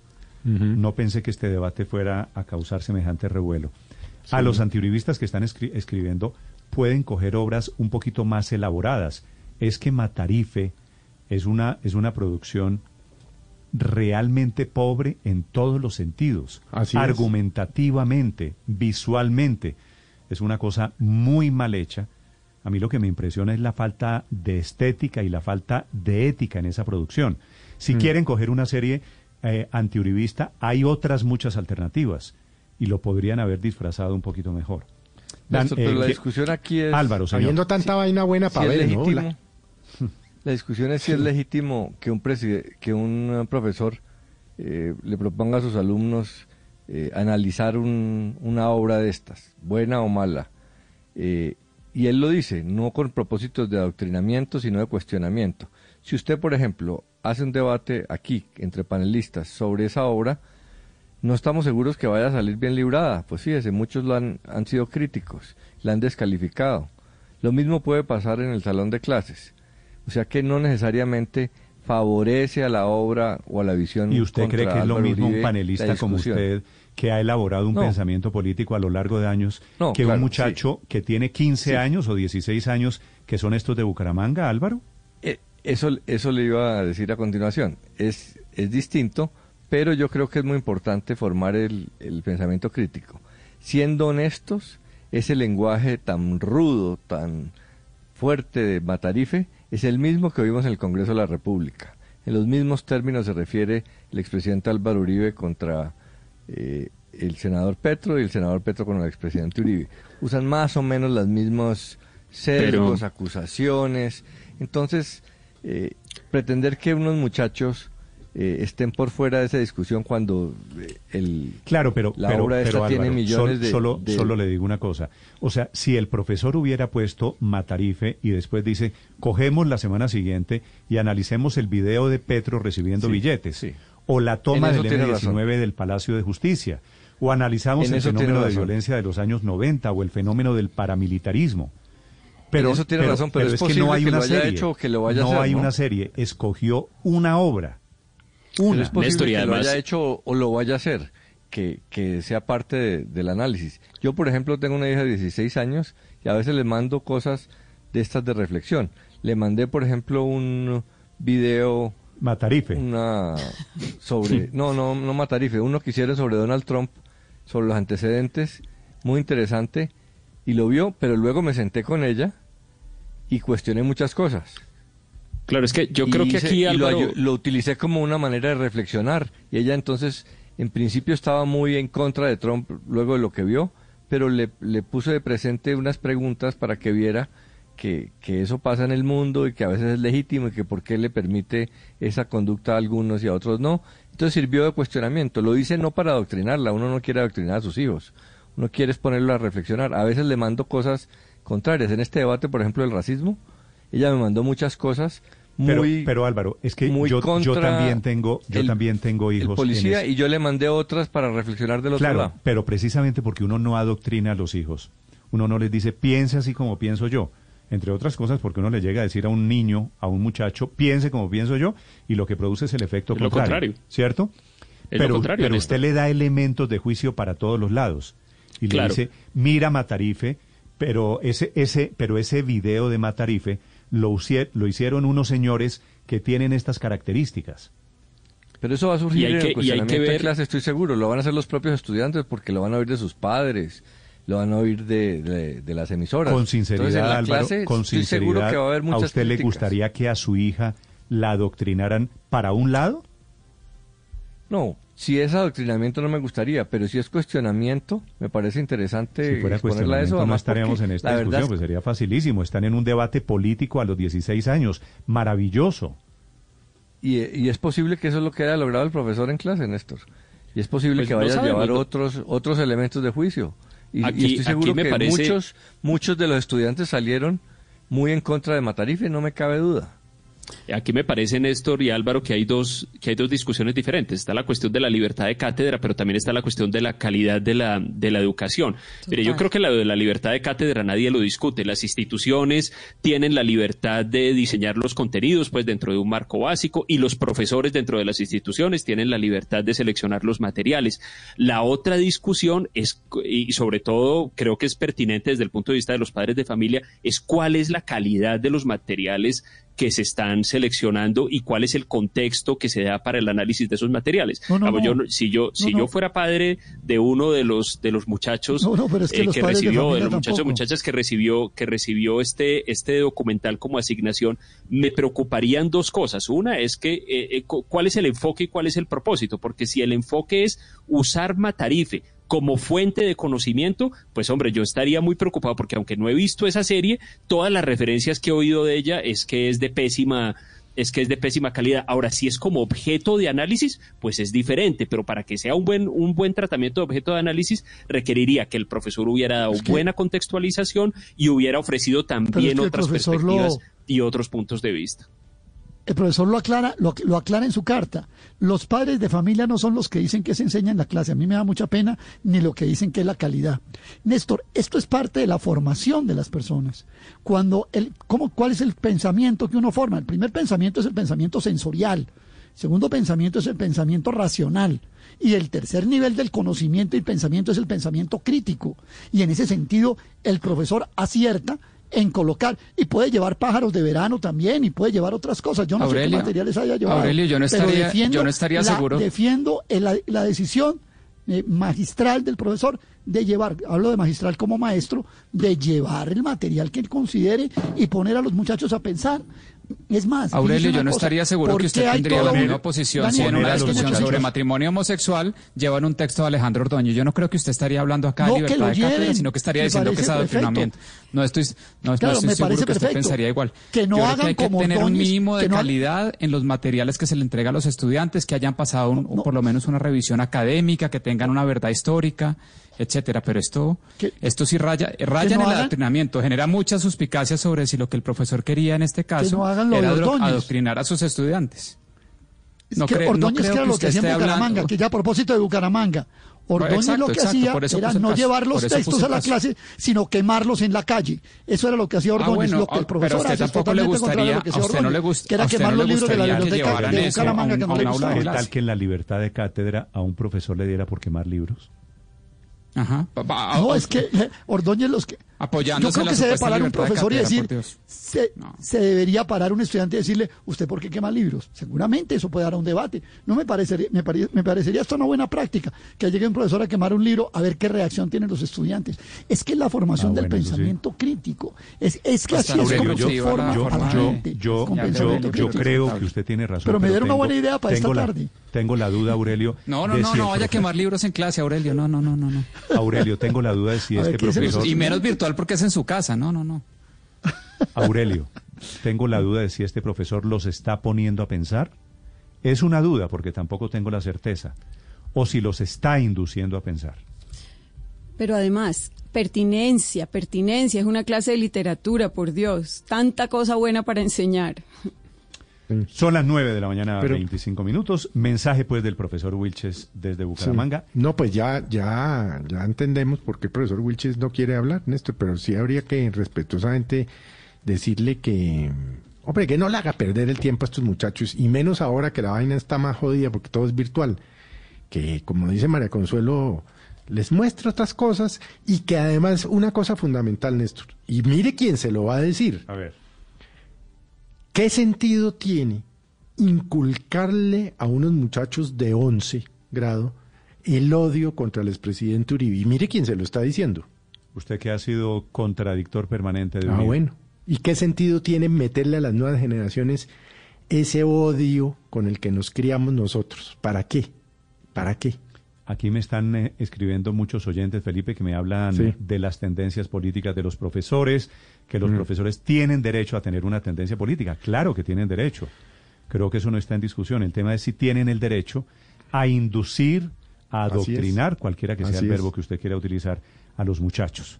Ahora, ¿qué ganan con ese, con esa inducción o con ese adoctrinamiento? Meterle odio en el corazón a unos muchachos que apenas están empezando a vivir. Y eso en un país tan violento como el nuestro no tiene ningún sentido. Me dice aquí don Andrés Lozano, la calidad se da cuando se permite a los estudiantes desarrollar criterios propios en el desarrollo del análisis de una obra, cualquiera que sea, que es la respuesta a quienes han dicho que Matarife es de mala calidad. Bueno, pero es que hay otras muchas obras. El tema es por qué esa, por qué esa en particular. 9.26 en Mañanas Blue, tenemos noticia de última hora. Protesta en segundos. La alcaldesa Claudia López nuevamente queja contra el gobierno por la apertura de hoy en centros y locales comerciales. Estás escuchando Blue Radio. Estamos a esta hora de la mañana acompañándolos en Blue Radio con Mañanas Blue. En Ford Motor Colombia queremos que te muevas con tranquilidad, llevando el Ford que siempre has querido, con matrícula completa y póliza todo riesgo por un año. Aplican términos y condiciones. Oferta vigente hasta el 30 de junio de 2020. Consulta detalles en Ford.com. Don Pedro, ¿ya supo del crédito Colombia Agroproduce? ¿Y eso qué es? Es la línea especial que ofrece el Banco Agrario que le presta a pequeños productores para sus actividades agropecuarias con tasa preferencial DTF-1, pagando más o menos 2.916 pesos mensuales de interés por cada millón que solicite con plazos de hasta tres años. Justo lo que necesitaba. ¿Dónde le firmo? Solicita tu crédito en nuestras oficinas o en la línea de atención 018 91 5000. Banco Agrario. Aplican términos y condiciones. Entidad bancaria. Vigilado Superintendencia Financiera de Colombia. Que me mira y me desnuda, una fiera inquieta que me da mil vueltas. Pasión de Gavilanes. El duelo entre el amor y el honor. Lanzamiento. Muy pronto en las noches. Tú nos ves. Caracol TV. A esta hora de la mañana seguimos acompañándolos en Blue Radio con Mañanas Blue. Ponle magia a la frescura de papá. Llévale unos AirPods por solo 499 mil pesos por compras superiores a 80 mil pesos en las marcas participantes, pagando con tu tarjeta Carulla Mastercard o por 529 mil 900 pesos con otro medio de pago. Carulla, la vida más fresca. Que tus pasiones sean la potencia para vivir nuevas emociones. Desafiemos juntos el camino. Mazda. Mucha atención. Protesta durísimo esta mañana contra el gobierno nacional. La alcaldesa Claudia López, que está despachada, culpa al gobierno Duque de las aglomeraciones que se están presentando en este momento en diferentes locales comerciales. Bueno, lo de Alcosto. Sí, señor. Lo de Alcosto es una locura. Por alguna razón, tal vez por los electrodomésticos, tal vez por los computadores, con la en Alcosto. sí, señor. Sí, a- a- alguna razón tiene Néstor porque mire, Google Mapas permite saber cómo está la aglomeración en vivo en ciertos lugares tremenda qué? Y exactamente los ¿Lo que usted alcostos en general, el de la Mm. carrera 30, este de la calle 68 con carrera 68. Y ahí se ve. Muestran, sí señor, en este momento una mayor ocupación, una mayor presencia de clientes en vivo en este momento. La alcaldesa se desquita, se despacha contra Mm. el gobierno Duque por enésima vez. Santiago Rincón. Muy buenos días. Y efectivamente, citando unas imágenes de Noticias Caracol, que precisamente hace una reportería allí en Alcosto, donde también hemos informado que no se está cumpliendo el distanciamiento social, la alcaldesa Claudia López dice lo siguiente textualmente.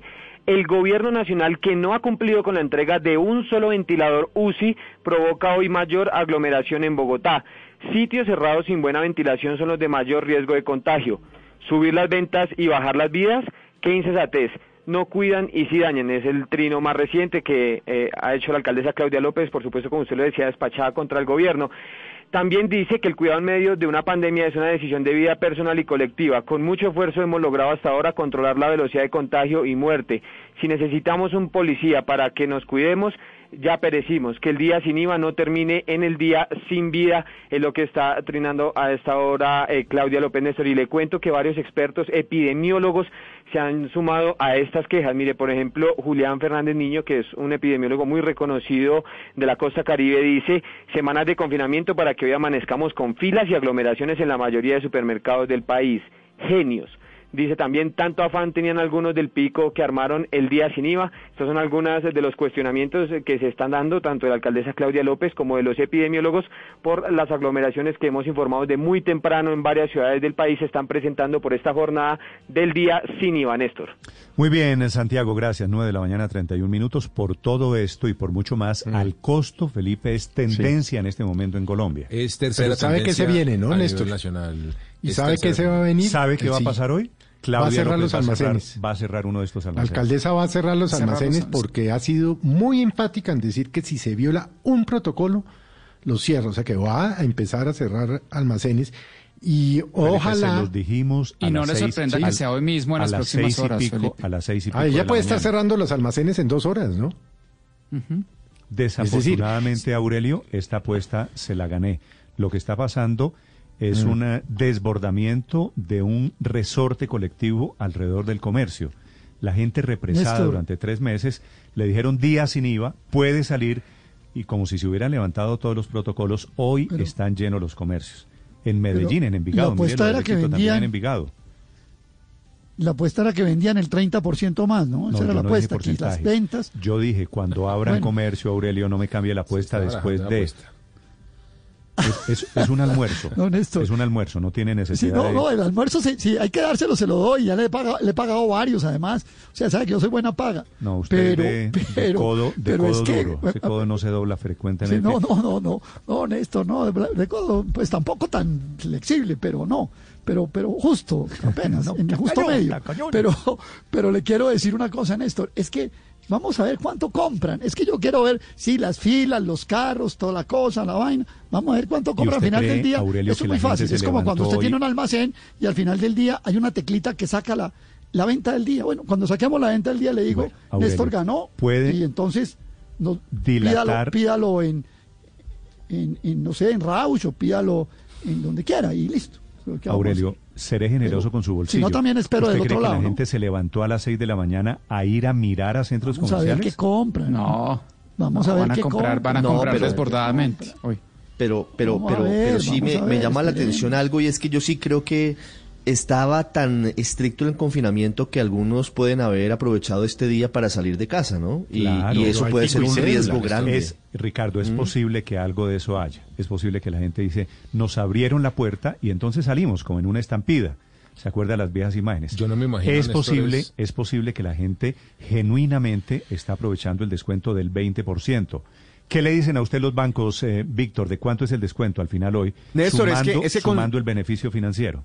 Es que consultamos con Asobancaria, el gremio de los bancos, sobre sus medidas para el día sin IVA y efectivamente se están sumando a todas estas promociones. Eh, Dice el gremio que, que la mayoría de las entidades financieras crearon condiciones especiales para que las compras que hoy se, eh, se hagan se puedan diferir a varios meses con tasas de interés inferiores a las normales. Inclusive hay entidades que están ofreciendo tasas del 0% por las compras que se difieran eh, desde dos cuotas en adelante. Además, los clientes de los bancos recibirán descuentos adicionales al día sin IVA por compras en comercios aliados de hasta el 40%. Entonces, van a llegar algunas promociones por el lado del banco de descuentos del 40% y a eso súmele el 19% del IVA en algunos casos eh, con pagos eh, con tarjeta débito y crédito. O sea, estamos También hablando, habrá Estamos hablando Sí, Víctor, casi de la mitad del- en, en la de- práctica mitad del valor. el descuento Sí. hoy va a estar alrededor del 30% para la gente que compra Néstor. con tarjeta de crédito. Pero es ¿cierto? que, Néstor, ah, por ejemplo, a mí me, me llegó un correo electrónico de, de Arturo Calles y compro con X eh, cuenta, eh, tarjeta de crédito de cierto banco, Sí. de hasta el 40%. Y, y, y miro el precio de Arturo Calle, ya tiene el, el 19% aplicado, entonces en ese producto, en ese producto Deme hay un un ejemplo, descuento Víctor. eh, ropa. No, pues Arturo Calle, hombre, pues. Sí, pero entonces, por ejemplo, una camisa Es que le de da 100 pena no, no, decir no. pantaloncillos. Hombre. Es que no, una camisa de, de 100 mil pesos, Néstor. Camisa, ¿y en cuánto le queda? Eh, más o menos, en, inclusive un poquito por debajo de los 50 mil pesos. Entonces, Pues es empiece que- usted es que a, a termina- hacer cuentas. Claro, termina siendo muy atractivo y ese anzuelo comercial lo que está produciendo también seguramente algo de novelería, también seguramente algo de desahogo, que gente que No quiere salir. imagino, Néstor, yo- Pero está que- provocando unas aglomeraciones terribles. Pero además les están comprando y sus sin- regalos de Día del Padre, Día del padre, súmele el padre, tiene razón. Y los. Sus Néstor, y los- regalos. Los videos que se ven en, la, en las redes sociales sí hablan de que no se- definitivamente no se está cumpliendo el aforo de máximo 35%. No, no, se volaron, Entonces, en Bogotá como- se volaron el aforo. se, ya les voy se a volaron el aforo y yo creo que y yo creo que hay que cerrar estos a los almacenes que no están cumpliendo el aforo porque la regla era esa, listo, días sin IVA van a vender más, pero cumpliendo el aforo. Y aquí el punto es que la gente está asustada de que se acaben los productos en los en los almacenes, entonces por eso madrugó a comprar el computador que necesitaba Pero- porque le dio miedo que después de las 10 de la mañana ya no lo encontrara. Pero- Esto- pero esto que aprendamos mal para- diseñado y y debió haberse Que diluido aprendamos en el para los días este- siguientes, este- ¿no? este. Ahí-. Sí, viene sí, dentro de en- 15 en días otro enredo. toda- Héctor, en eso tiene Entonces, toda la razón. Han por pasado- ejemplo, que lo digan que solamente por, por, por, por vía electrónica, por ejemplo, porque claro que para la gente es muy bueno y, y, pues para todos. Yo también, por supuesto, soy consumidor y, y me encanta que rebajen los precios y tal.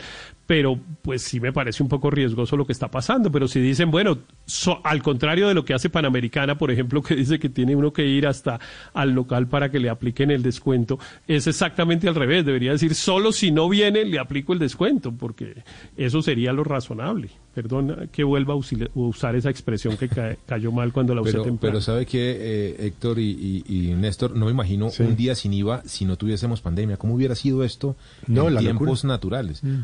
Hay una columna Bueno, incluso. si así, no, la pregunta es, si así es con Claro. coronavirus, imagínese Ah, si bueno, no, ah, sí, yo está, pero es que ahí sí yo estaría haciendo la fila, porque además uno ahí ya compra helado, habla con el vecino de la fila, que es lo rico de la vida, pero desgraciadamente no estamos en ese punto. Bueno, para, para información Tan de todos, irracional, Héctor. informan- eh, no, no se la monte. No, no, no, porque en época normal no es irracional hacerlo. En época normal sí, pues uno va y pasa Gastarse la rico. plata, ir a Incluso- comprar tonterías. No, no, no, no, Eso no, no, no, es no, no es ninguna tontería, no es ninguna tontería. Yo, cota- yo feliz compraría el televisor más grande, todo. No, no, no. Yo soy el más consumidor, todo eso. Lo que pasa es que no me parece, o sea, a mí, a mí, pero digo, yo vuelvo y lo digo como lo dije Celular, antes. A mí me, yo tengo una percepción Crónica negativa de de, lo que está pasando. No, yo tengo una percepción negativa de lo que está pasando. Yo siento Sí, que sí. estamos en una tragedia y a mí no me parece que uno pues, compre Pero- televisores pero- en mitad pero- de una tragedia. pero- Pero, pero- hay pero otros ¿sabe que les parece que lo que está pasando es normal, Héctor, que simplemente es la vida y punto. Pues bueno. Yo creo que hay, hay un tema que hay que tocar y es que no están preparados los almacenes desde sus plataformas digitales para ofrecer los productos. Por eso un poco el fracaso de, de la compra con días sin IVA de manera virtual. Ninguna página, muy pocas funcionan a esta hora. El trancón de una hora, de dos horas, se cae la plataforma, no se puede. Panamericana fue más directa y decente, dijo, no tengo plataforma, pues venga porque yo no tengo cómo ofrecer los descuentos. Pero hay O sea, una, yo creo que una cuenta pendiente ahí. ¿Sabes qué es lo que pasó, Espina? Que se han sumado una cantidad de variables negativas. Mira, definitivamente no estamos preparados digitalmente para este tipo de experiencias, porque casi todas las páginas están caídas, o si no están caídas, le dicen a uno que una hora, dos horas en fila virtual. Entonces, lo primero, no tenemos la infraestructura digital que quisiéramos. Lo segundo, de- definitivamente cuando se pensó en el día sin IVA, no se calculó que íbamos a estar en esta situación de contagio. Porque al contrario, todo venía controlado, Néstor, y como Padre, se hizo, el- el se definió IVA- mucho el tiempo. día sin IVA no es un ¿Es desde experimento, no es un experimento por la pandemia. El día sin IVA Claro está no. aprobado desde la reforma tributaria del año pasado. Por eso, por eso, Néstor. Entonces, claro, cuando se pusieron las fechas, no se, no se tenía claro que en este momento íbamos a estar en esa circunstancia. Pero tercero, yo sí creo que el tema también pasa por lo personal, el tema también pasa por el autocuidado. Yo aquí he insistido una y otra vez que cada persona tiene que ser consciente de lo que está pasando. Es decir, yo quisiera ir a comprar algo, pero con esas aglomeraciones simplemente no voy. Es una decisión también personal. Y en esto necesitamos algo de responsabilidad de cada uno, porque es que si no, terminamos manejados como niños. Y, y tampoco, Néstor, tampoco nos pueden estar diciendo, vaya acá, no venga acá. No, uno tiene que saber qué hace o no. Ahora, la posición que no entiendo es la de Héctor, porque la semana pasada Héctor me estaba diciendo a mí casi que todo lo contrario a hoy. Hoy me está diciendo que hay que encerrar a la gente. Hoy me está diciendo que no hay que salir- sacar a la gente a la calle. Y la semana pasada yo enten- le entendí, es posible que haya entendido mal, que lo que había era más bien que abrir espacios. Y tal vez eh, me expresé, tal vez me expresé mal. Yo, yo nunca eh, voy a, a promover que a la gente hay que sacarla o meterla. No, yo siempre voy a promover que la gente tome las decisiones conscientemente. Cuando yo dije que no me parecía razonable, no es que no me parezca razonable la decisión del gobierno, no me parece razonable la decisión de la persona que se levanta a las 3 de la mañana a hacer una fila a las, a- de dos horas enfrente de un almacén para comprar un televisor. Eh, eh, estoy hablando es de la decisión personal, va- individual, no de la este- decisión gubernamental. Le va a gustar este mensaje. Juan Camilo Restrepo, Señor. el muy conservador exministro de Hacienda, ¿se acuerda? No, es que- el doctor Juan Camilo Claro, claro. No es que yo estoy feliz que hoy todos están en el liberalismo más radical. O sea, Oigan. los liberales radicales del siglo XIX, hoy nos llenamos de adeptos. Se sumó Daniel, se sumaron unos que yo nunca me, sum- me Oiga, imaginé pero- que se sumarían pero- al pero liberalismo. ca- calmado. Escribe Juan Camilo Restrepo lo siguiente, comillas, no deja de tener un sabor chocante la profusa campaña para que se compren cosas suntuarias de alto valor en el día sin IVA. ¿Qué pensarán los millones de hogares que esta, que esta crisis los ha dejado sin con qué comprar siquiera un mercado ante esta invitación al consumismo elitista? Me, me preocupa, ¿sabe qué, Néstor? Señor. Que algunas personas puedan estar gastando, porque uno dice, ¿de dónde sale tanta plata? Entonces, yo, ahora- alguien me dijo, no, es que yo tenía ahorrado el para pagar el predial, pero como me dieron plazo hasta agosto, entonces voy a cambiar el televisor y después veo cómo pago el predial. Me, pregunto, me preocupa que la gente esté pensando así como ese amigo mío. Y escribe, y escribe el director de la DIAN, José Andrés Pero- Romero, cuidado, es que la situación en este momento de verdad es complicada, cuidado, insistimos en recomendaciones a los comercios y a los consumidores, preferir compras a través de plataformas electrónicas, buscar comprar en horarios no pico, tomar y acatar todas las medidas de bioseguridad y distanciamiento social. A todas estas vale la pena Pero preguntarle tanta- a la gente tanta- que está en la calle Aurelio, ¿por qué van a comprar? Uno, ¿por qué tiene que salir. hoy en día a comprar? Sí, lo puede hacer No, por internet. si lo Seguramente puede, si lo hacer por internet, si lo puede hacer por su teléfono celular y le llega mañana, pasado mañana, el lunes, ¿por qué tienen que levantarse? Mi pregunta no es por qué tienen que comprar un televisor, sino por qué tienen que comprar, salir a comprar a estas alturas de la vida, salir a arriesgarse. Néstor, porque, pero, pero es que tiene que ver, yo, yo, yo quiero meterme un poquito en la, en, la discusión de fondo, que es la discusión de la racionalidad. Es que yo no creo que se- sea irracional. Lo que pasa es que están confrontadas dos racionalidades. Una racionalidad que es la racionalidad económica, que es la que ha expuesto Daniel aquí en varias oportunidades en este debate, que es la de maximizar utilidad. ¿Cuál- es el, fa- el famoso el famoso conductismo, el famoso utilitarismo de Benham, que dice, mire, yo voy y maximizo mi utilidad. ¿Cómo maximizo mi utilidad? Yéndome a las 3 de la mañana eh, arriesgándome al COVID y sacando No, la plata y no ganándome el maximiza la 40%, o la, o la camisa de, de 20 pesos en la que vaya Víctor Grosso, eso maximiza la utilidad. Y esa es una racionalidad económica, O- el o la utilitarismo de. Benham, versus la racionalidad del instinto de conservación, yo Mm. más bien no voy, de pronto que voy a tratar de hacer por la plataforma, si la plataforma me ayuda, o como yo, que yo digo, no, pues yo no compro nada porque yo no necesito nada. Es que el tema de la plataforma, Néstor, que hay sí. dos es que el tema de la. Pues. plataforma, el tema de la plataforma es complicado porque no solamente hay que hacer una fila eterna también en la plataforma, sino que en almacenes como Falabella, por ejemplo, le entregan a uno el producto en dos meses y de pronto la gente necesita el computador es ya.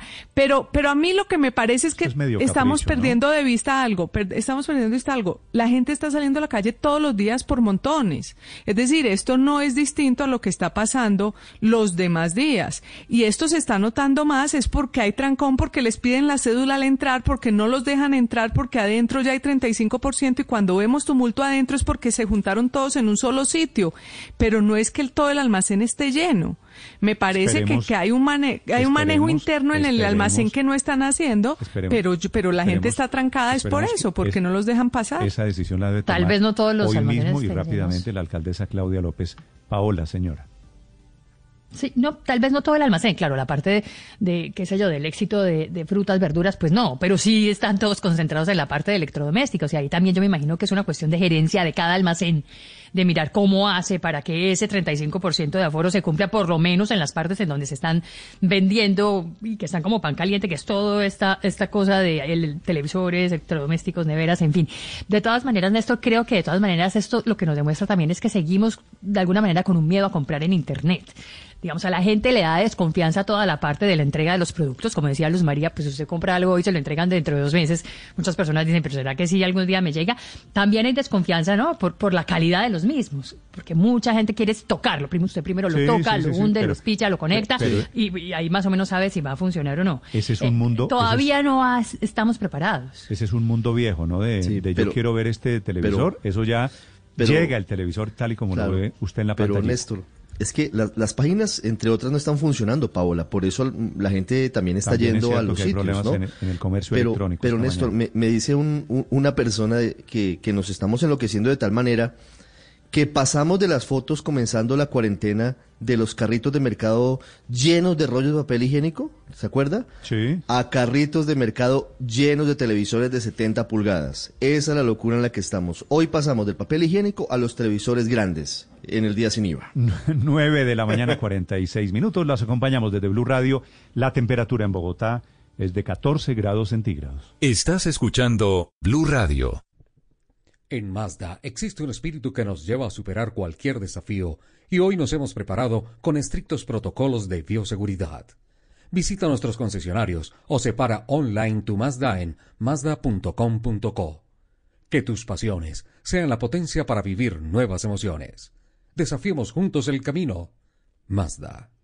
En Mazda existe un espíritu que nos lleva siempre adelante, que hace que cuando nos enfrentemos a un nuevo desafío, busquemos superarlo y nunca darnos por vencidos. Hoy en nuestras salas de ventas y centros de servicio nos hemos preparado con estrictos protocolos de bioseguridad para reencontrarnos. Visítanos en nuestros concesionarios o separa online tu Mazda en www.mazda.com.co. Que tus pasiones sean la potencia para vivir nuevas emociones. Desafiemos juntos el camino.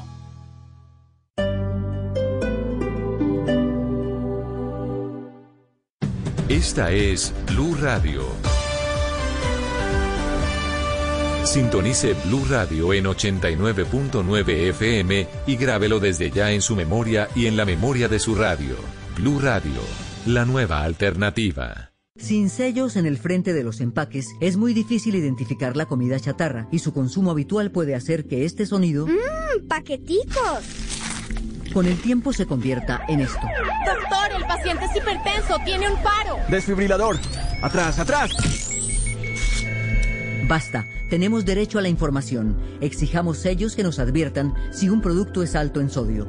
Únete y firma en nocomasmasmentiras.org, una iniciativa de Red Papás. En la familia Chevrolet estamos a tu lado para que recorras la ciudad en tu nueva Tracker con 6 airbags, MyLink compatible con Android Auto y Apple CarPlay y botón de encendido y apertura sin llave. Estrénala hoy y empieza a pagar en el 2022 sin intereses y escoge entre póliza todo riesgo o póliza de protección financiera. Visita nuestro Live Store y conoce más en chevrolet.com.co. De Diógenes compré un día la linterna a un mercader. Distan la suya y la mía. ¿Cuánto hay de ser a no ser? Blanca la mía parece, la suya parece negra. La de él todo lo entristece, la mía todo lo alegra. Y es que en el mundo traidor nada hay verdad ni mentira. Todo es según el color del cristal con que se mira. Ramón de Campoamor. Blue Radio, la nueva alternativa. Forma parte de los empresarios que se esfuerzan día a día, que son valientes y no se rinden. Renueva tu matrícula mercantil en ccb.org.co hasta el próximo 3 de julio y disfruta de todos los beneficios que te da la formalidad. Solo faltas tú. Cámara de Comercio de Bogotá. Formar profesionales íntegros es el resultado de horas de entrega de nuestros profesores, de la dedicación de nuestros estudiantes, es el trabajo de toda una institución. Por eso hoy, el QS World University Ranking destaca a la Universidad de los Andes en el puesto 35 a nivel mundial en reputación entre los empleadores. Universidad de los Andes, institución sujeta a inspección y vigilancia por el Ministerio de Educación Nacional. Tranquilidad es contar con un plan que te brinde completa cobertura en salud. Con el plan complementario de Compensar, cuentas con la red de clínicas más reconocidas de la ciudad, médico domiciliario, cobertura de maternidad, cinco pagos para hospitalización ni cirugías, app exclusiva, aceptamos antigüedad de medicinas prepagadas y muchos beneficios más. Es tiempo de bienestar, es tiempo de estar protegido. Más información www.compensar.com slash salud, vigilado supersalud.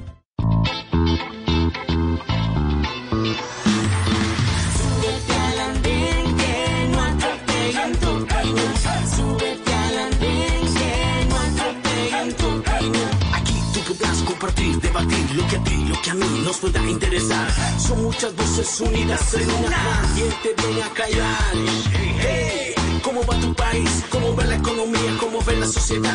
Hey, ¿Qué tú puedes decir? Si te quedas te preguntas solo ven, ven, ven, ven.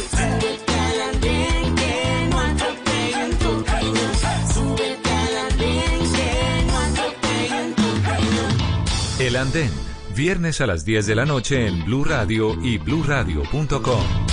La nueva alternativa.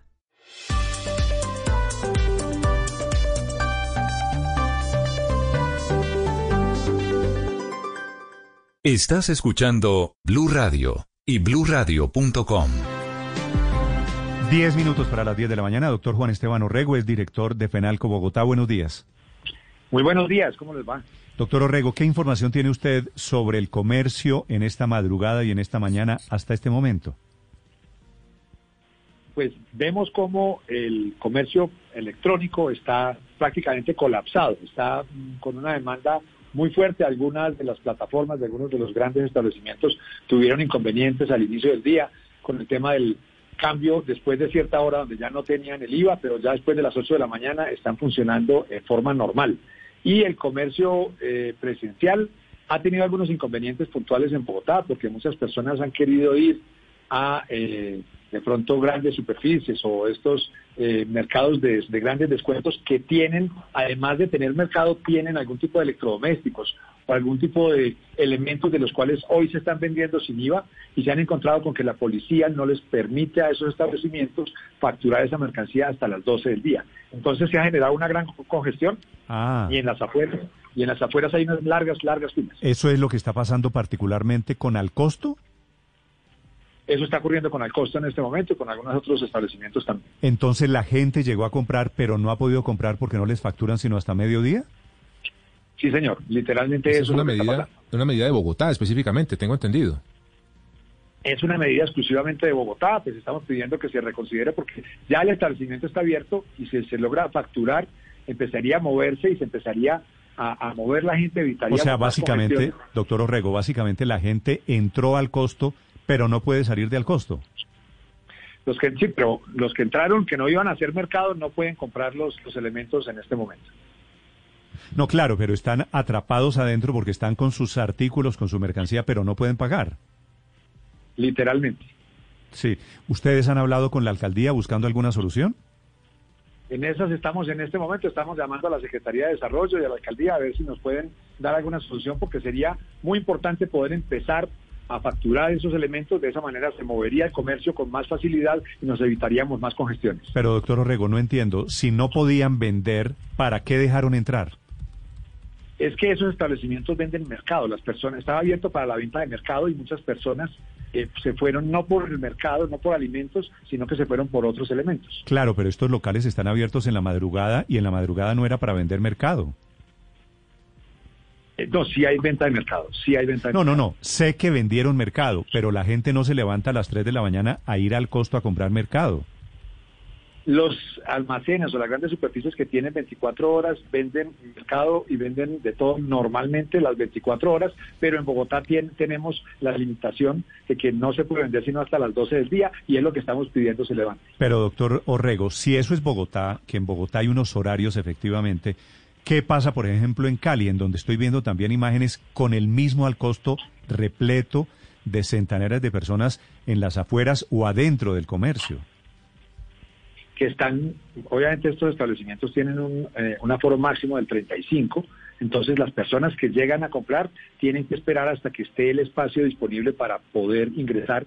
Y pues al mejor estilo de otros países las personas quieren aprovechar el día, aprovechar que hoy no hay IVA y poder entrar a hacer sus compras, pero pues les toca en este momento hacer una fila larga con un distanciamiento importante que hace ver aún más larga la fila. Sí, pero doctor Orrego, hablando de Bogotá, todavía quedan dos días sin IVA y, y de esto tiene que aprenderse. Pero ¿por qué, por ejemplo, al costo o el éxito no aplicaron la que se hace cuando hay elecciones o cuando hay ley seca? Básicamente lo que hacen es aislar el área donde venden los licores y nadie puede entrar porque ponen unas cintas y dicen, usted no puede entrar aquí porque no le puedo vender. ¿Por qué en esta oportunidad sí permitieron que la gente cogiera los electrodomésticos y los otros productos? No había claridad en esa, en esa limitación. Normalmente, eh, y lo que pues dice la razón es que los establecimientos comerciales están cerrados hasta las 12. Una vez se abre el establecimiento comercial, se puede entrar y hacer las compras sin inconveniente. Y en estos establecimientos, el tema, el tema del horario no es porque sea licor o porque tenga algún tipo de limitante. Hoy sí se convirtió en un limitante porque fue una instrucción que recibió ayer la policía de hacer esta, eh, eh, la- no permitir la venta antes del mediodía pero no tendría, realmente no tiene una lógica muy clara, porque lo que se requiere en este momento es que las personas puedan hacer sus compras con tranquilidad y evacuar. Y el límite de las 12 del día es para que no se congestione el transporte público de la ciudad, es la razón de ser de los turnos. Por eso el comercio está autorizado a tener sus puertas abiertas después de las 12 del día y hasta las 12 de la noche. Por eso, pero antes de las 12 del día y esta madrugada y en este momento todavía faltan dos horas largas para que sean las 12 del día, ya esos comercios estaban abiertos. Los que tenían autorización, que son aquellos que vendían elementos de primera necesidad. Sí. Doctor Orrego, ¿es posible con el desorden, digamos por la razón que sea, hay que aprender de la experiencia de hoy? ¿Es posible que hoy cierren algunos de estos comercios? Al costo o qué sé yo, o el éxito que venden al tiempo electrodomésticos y comida por la confusión? No lo están haciendo en este momento por, eh, pues por, por mandato de, la- de las autoridades. No hay una claridad total al respecto y mientras que los establecimientos estén respetando los protocolos, si estén manejando el aislamiento social, así tengamos una larga fila, pero si se está manejando, si se está respetando los espacios, no tendría No, por pero, qué. pero el problema es que no están respetando el distanciamiento social porque como usted lo sabe mejor que yo, estos comercios se llenaron adentro y afuera. pues toca sacar las personas. Si tienen más de un aforo superior al permitido, tienen que sacar las personas. Sé que afuera en algunos de esos establecimientos hay personas muy, personas muy inconformes porque no los dejan entrar, pero los establecimientos no los pueden dejar entrar porque hay que cumplir la norma de un aforo máximo por establecimiento. Claro, pero ese aforo máximo es del 35% por todo el establecimiento. Pero lo que está pasando es que la gente no está distribuida en todas las partes del almacén por igual, sino que se están concentrando en ciertos puntos, una vez más, como el donde están las ventas de los electrodomésticos y de los televisores. ¿No creen ustedes que ya pensando a futuro y para las próximas dos jornadas, porque esos son tres tiros al bate, para las siguientes, deberían limitar el aforo dentro de esos espacios concretos en donde se venden lo más vendido, que son los electrodomésticos? Sí, se debe hacer eso, se debe hacer, digamos, una división interna de los almacenes para que esos espacios que está mencionando no tengan dentro de ese subespacio, por llamarlo así, no tengan, eh, digamos, congestiones o aglomeraciones que no sean manejables. Inclusive hoy debe hacerse algún tipo de partición, que sé que están trabajando en eso en este momento.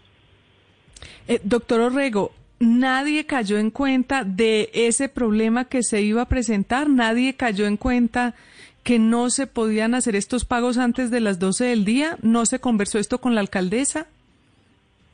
La alcaldía ha sido clara en que los establecimientos comerciales no pueden abrir sino hasta las 12 del día. Se hizo, pues, digamos, toda la pedagogía al respecto. Eh, de pronto no se contaba con que se fuera a presentar lo que se está presentando en este momento en esos establecimientos comerciales puntuales. Pero sí se había hecho, digamos, una claridad en que los, el comercio de mercancías abre las puertas a las 12 del día, que es el momento en que está autorizado según los horarios o los turnos que tiene asignada la, alcaldía. Sí. Doctor Orrego, ¿usted está seguro que la gente en Bogotá, en estos grandes supermercados, hipermercados, no ha podido pagar hasta este momento? Eh, me he recibido llamadas de algunos establecimientos en los cuales nos han hecho ese comentario. Sí. De los grandes Porque yo estoy, yo estoy recibiendo aquí imágenes de muchas personas que ya salen con los televisores o con las pantallas de computadores, con lo que sea, ya pagaron. Entonces, no, entonces a esos, no han tenido la visita de la policía o algo similar. No hay una claridad normativa al respecto. Realmente lo que dice la lógica es que el establecimiento comercial se abre a las 12. Si un establecimiento comercial que tiene no por eso, pero, cosas está abierto, pero fíjese que aquí, al costo, para ponerle nombre propio, estaba abierto desde esta madrugada, ¿cierto? y eh, estaba, yo no y estaba, claro, y está, claro que yo, yo le estoy contando, eso estaba, las filas eran interminables ya a las 6 de la mañana. Pero la gente está comprando en al costo desde temprano, todavía no son las 12 y ya la gente pagó. Es decir, aquí hay un problema también de violación de unos acuerdos comerciales con la alcaldía. Bueno, el acuerdo comercial con la alcaldía es que los establecimientos comerciales abren a las 12. Al costo tiene un horario diferente porque vende alimentos. Y en algún momento de la mañana yo recibí una llamada solicitando eh, que hiciéramos la consulta. Llamé a hacer la consulta y en la policía nos informaron que les habían dicho ayer que no iban a permitir, que no permitieran eh, hacer facturación antes de las 12. La claridad de si es legal o ilegal vender antes de las 12 no es suficiente. Sobre eso hay que hacer una claridad y seguramente en los siguientes eventos no se repetiría una situación de estas. Aunque honestamente no tiene mucha lógica que se ponga la hora después de las 12 si ya el establecimiento comercial está abierto. Porque esta es una medida que lo que busca es evitar los grandes aforos en el transporte público antes de las 12. Por ese motivo se le asignó al comercio el turno de 12 a 12 para que no hubiese una utilización del transporte público en las horas de la mañana. Pero, pero es que el desorden pasó. El comercio en teoría es de 12 de, de mediodía hasta las 12 de la noche. Y entonces la pregunta es, ¿y por qué estaban abiertos a las 6? Usted me dice porque pueden vender comida y para eso no hay límites de horario, ¿no es verdad? Para, para los supermercados. Así es. Entonces, y nadie cayó en cuenta increíblemente de que esto iba a pasar y esto era pues predecible. Esperemos a ver qué pasa, doctor Orrego, a ver si se, alegra, se arregla el desorden. Ojalá que sí, ojalá que hoy las, las ventas de comercio sean muy importantes porque es el fin de la cadena. En la medida que el comercio hoy sea dinámico y se mueva, toda la economía se empieza a mover, toda la que tiene que ver con manufactura, las personas que importan.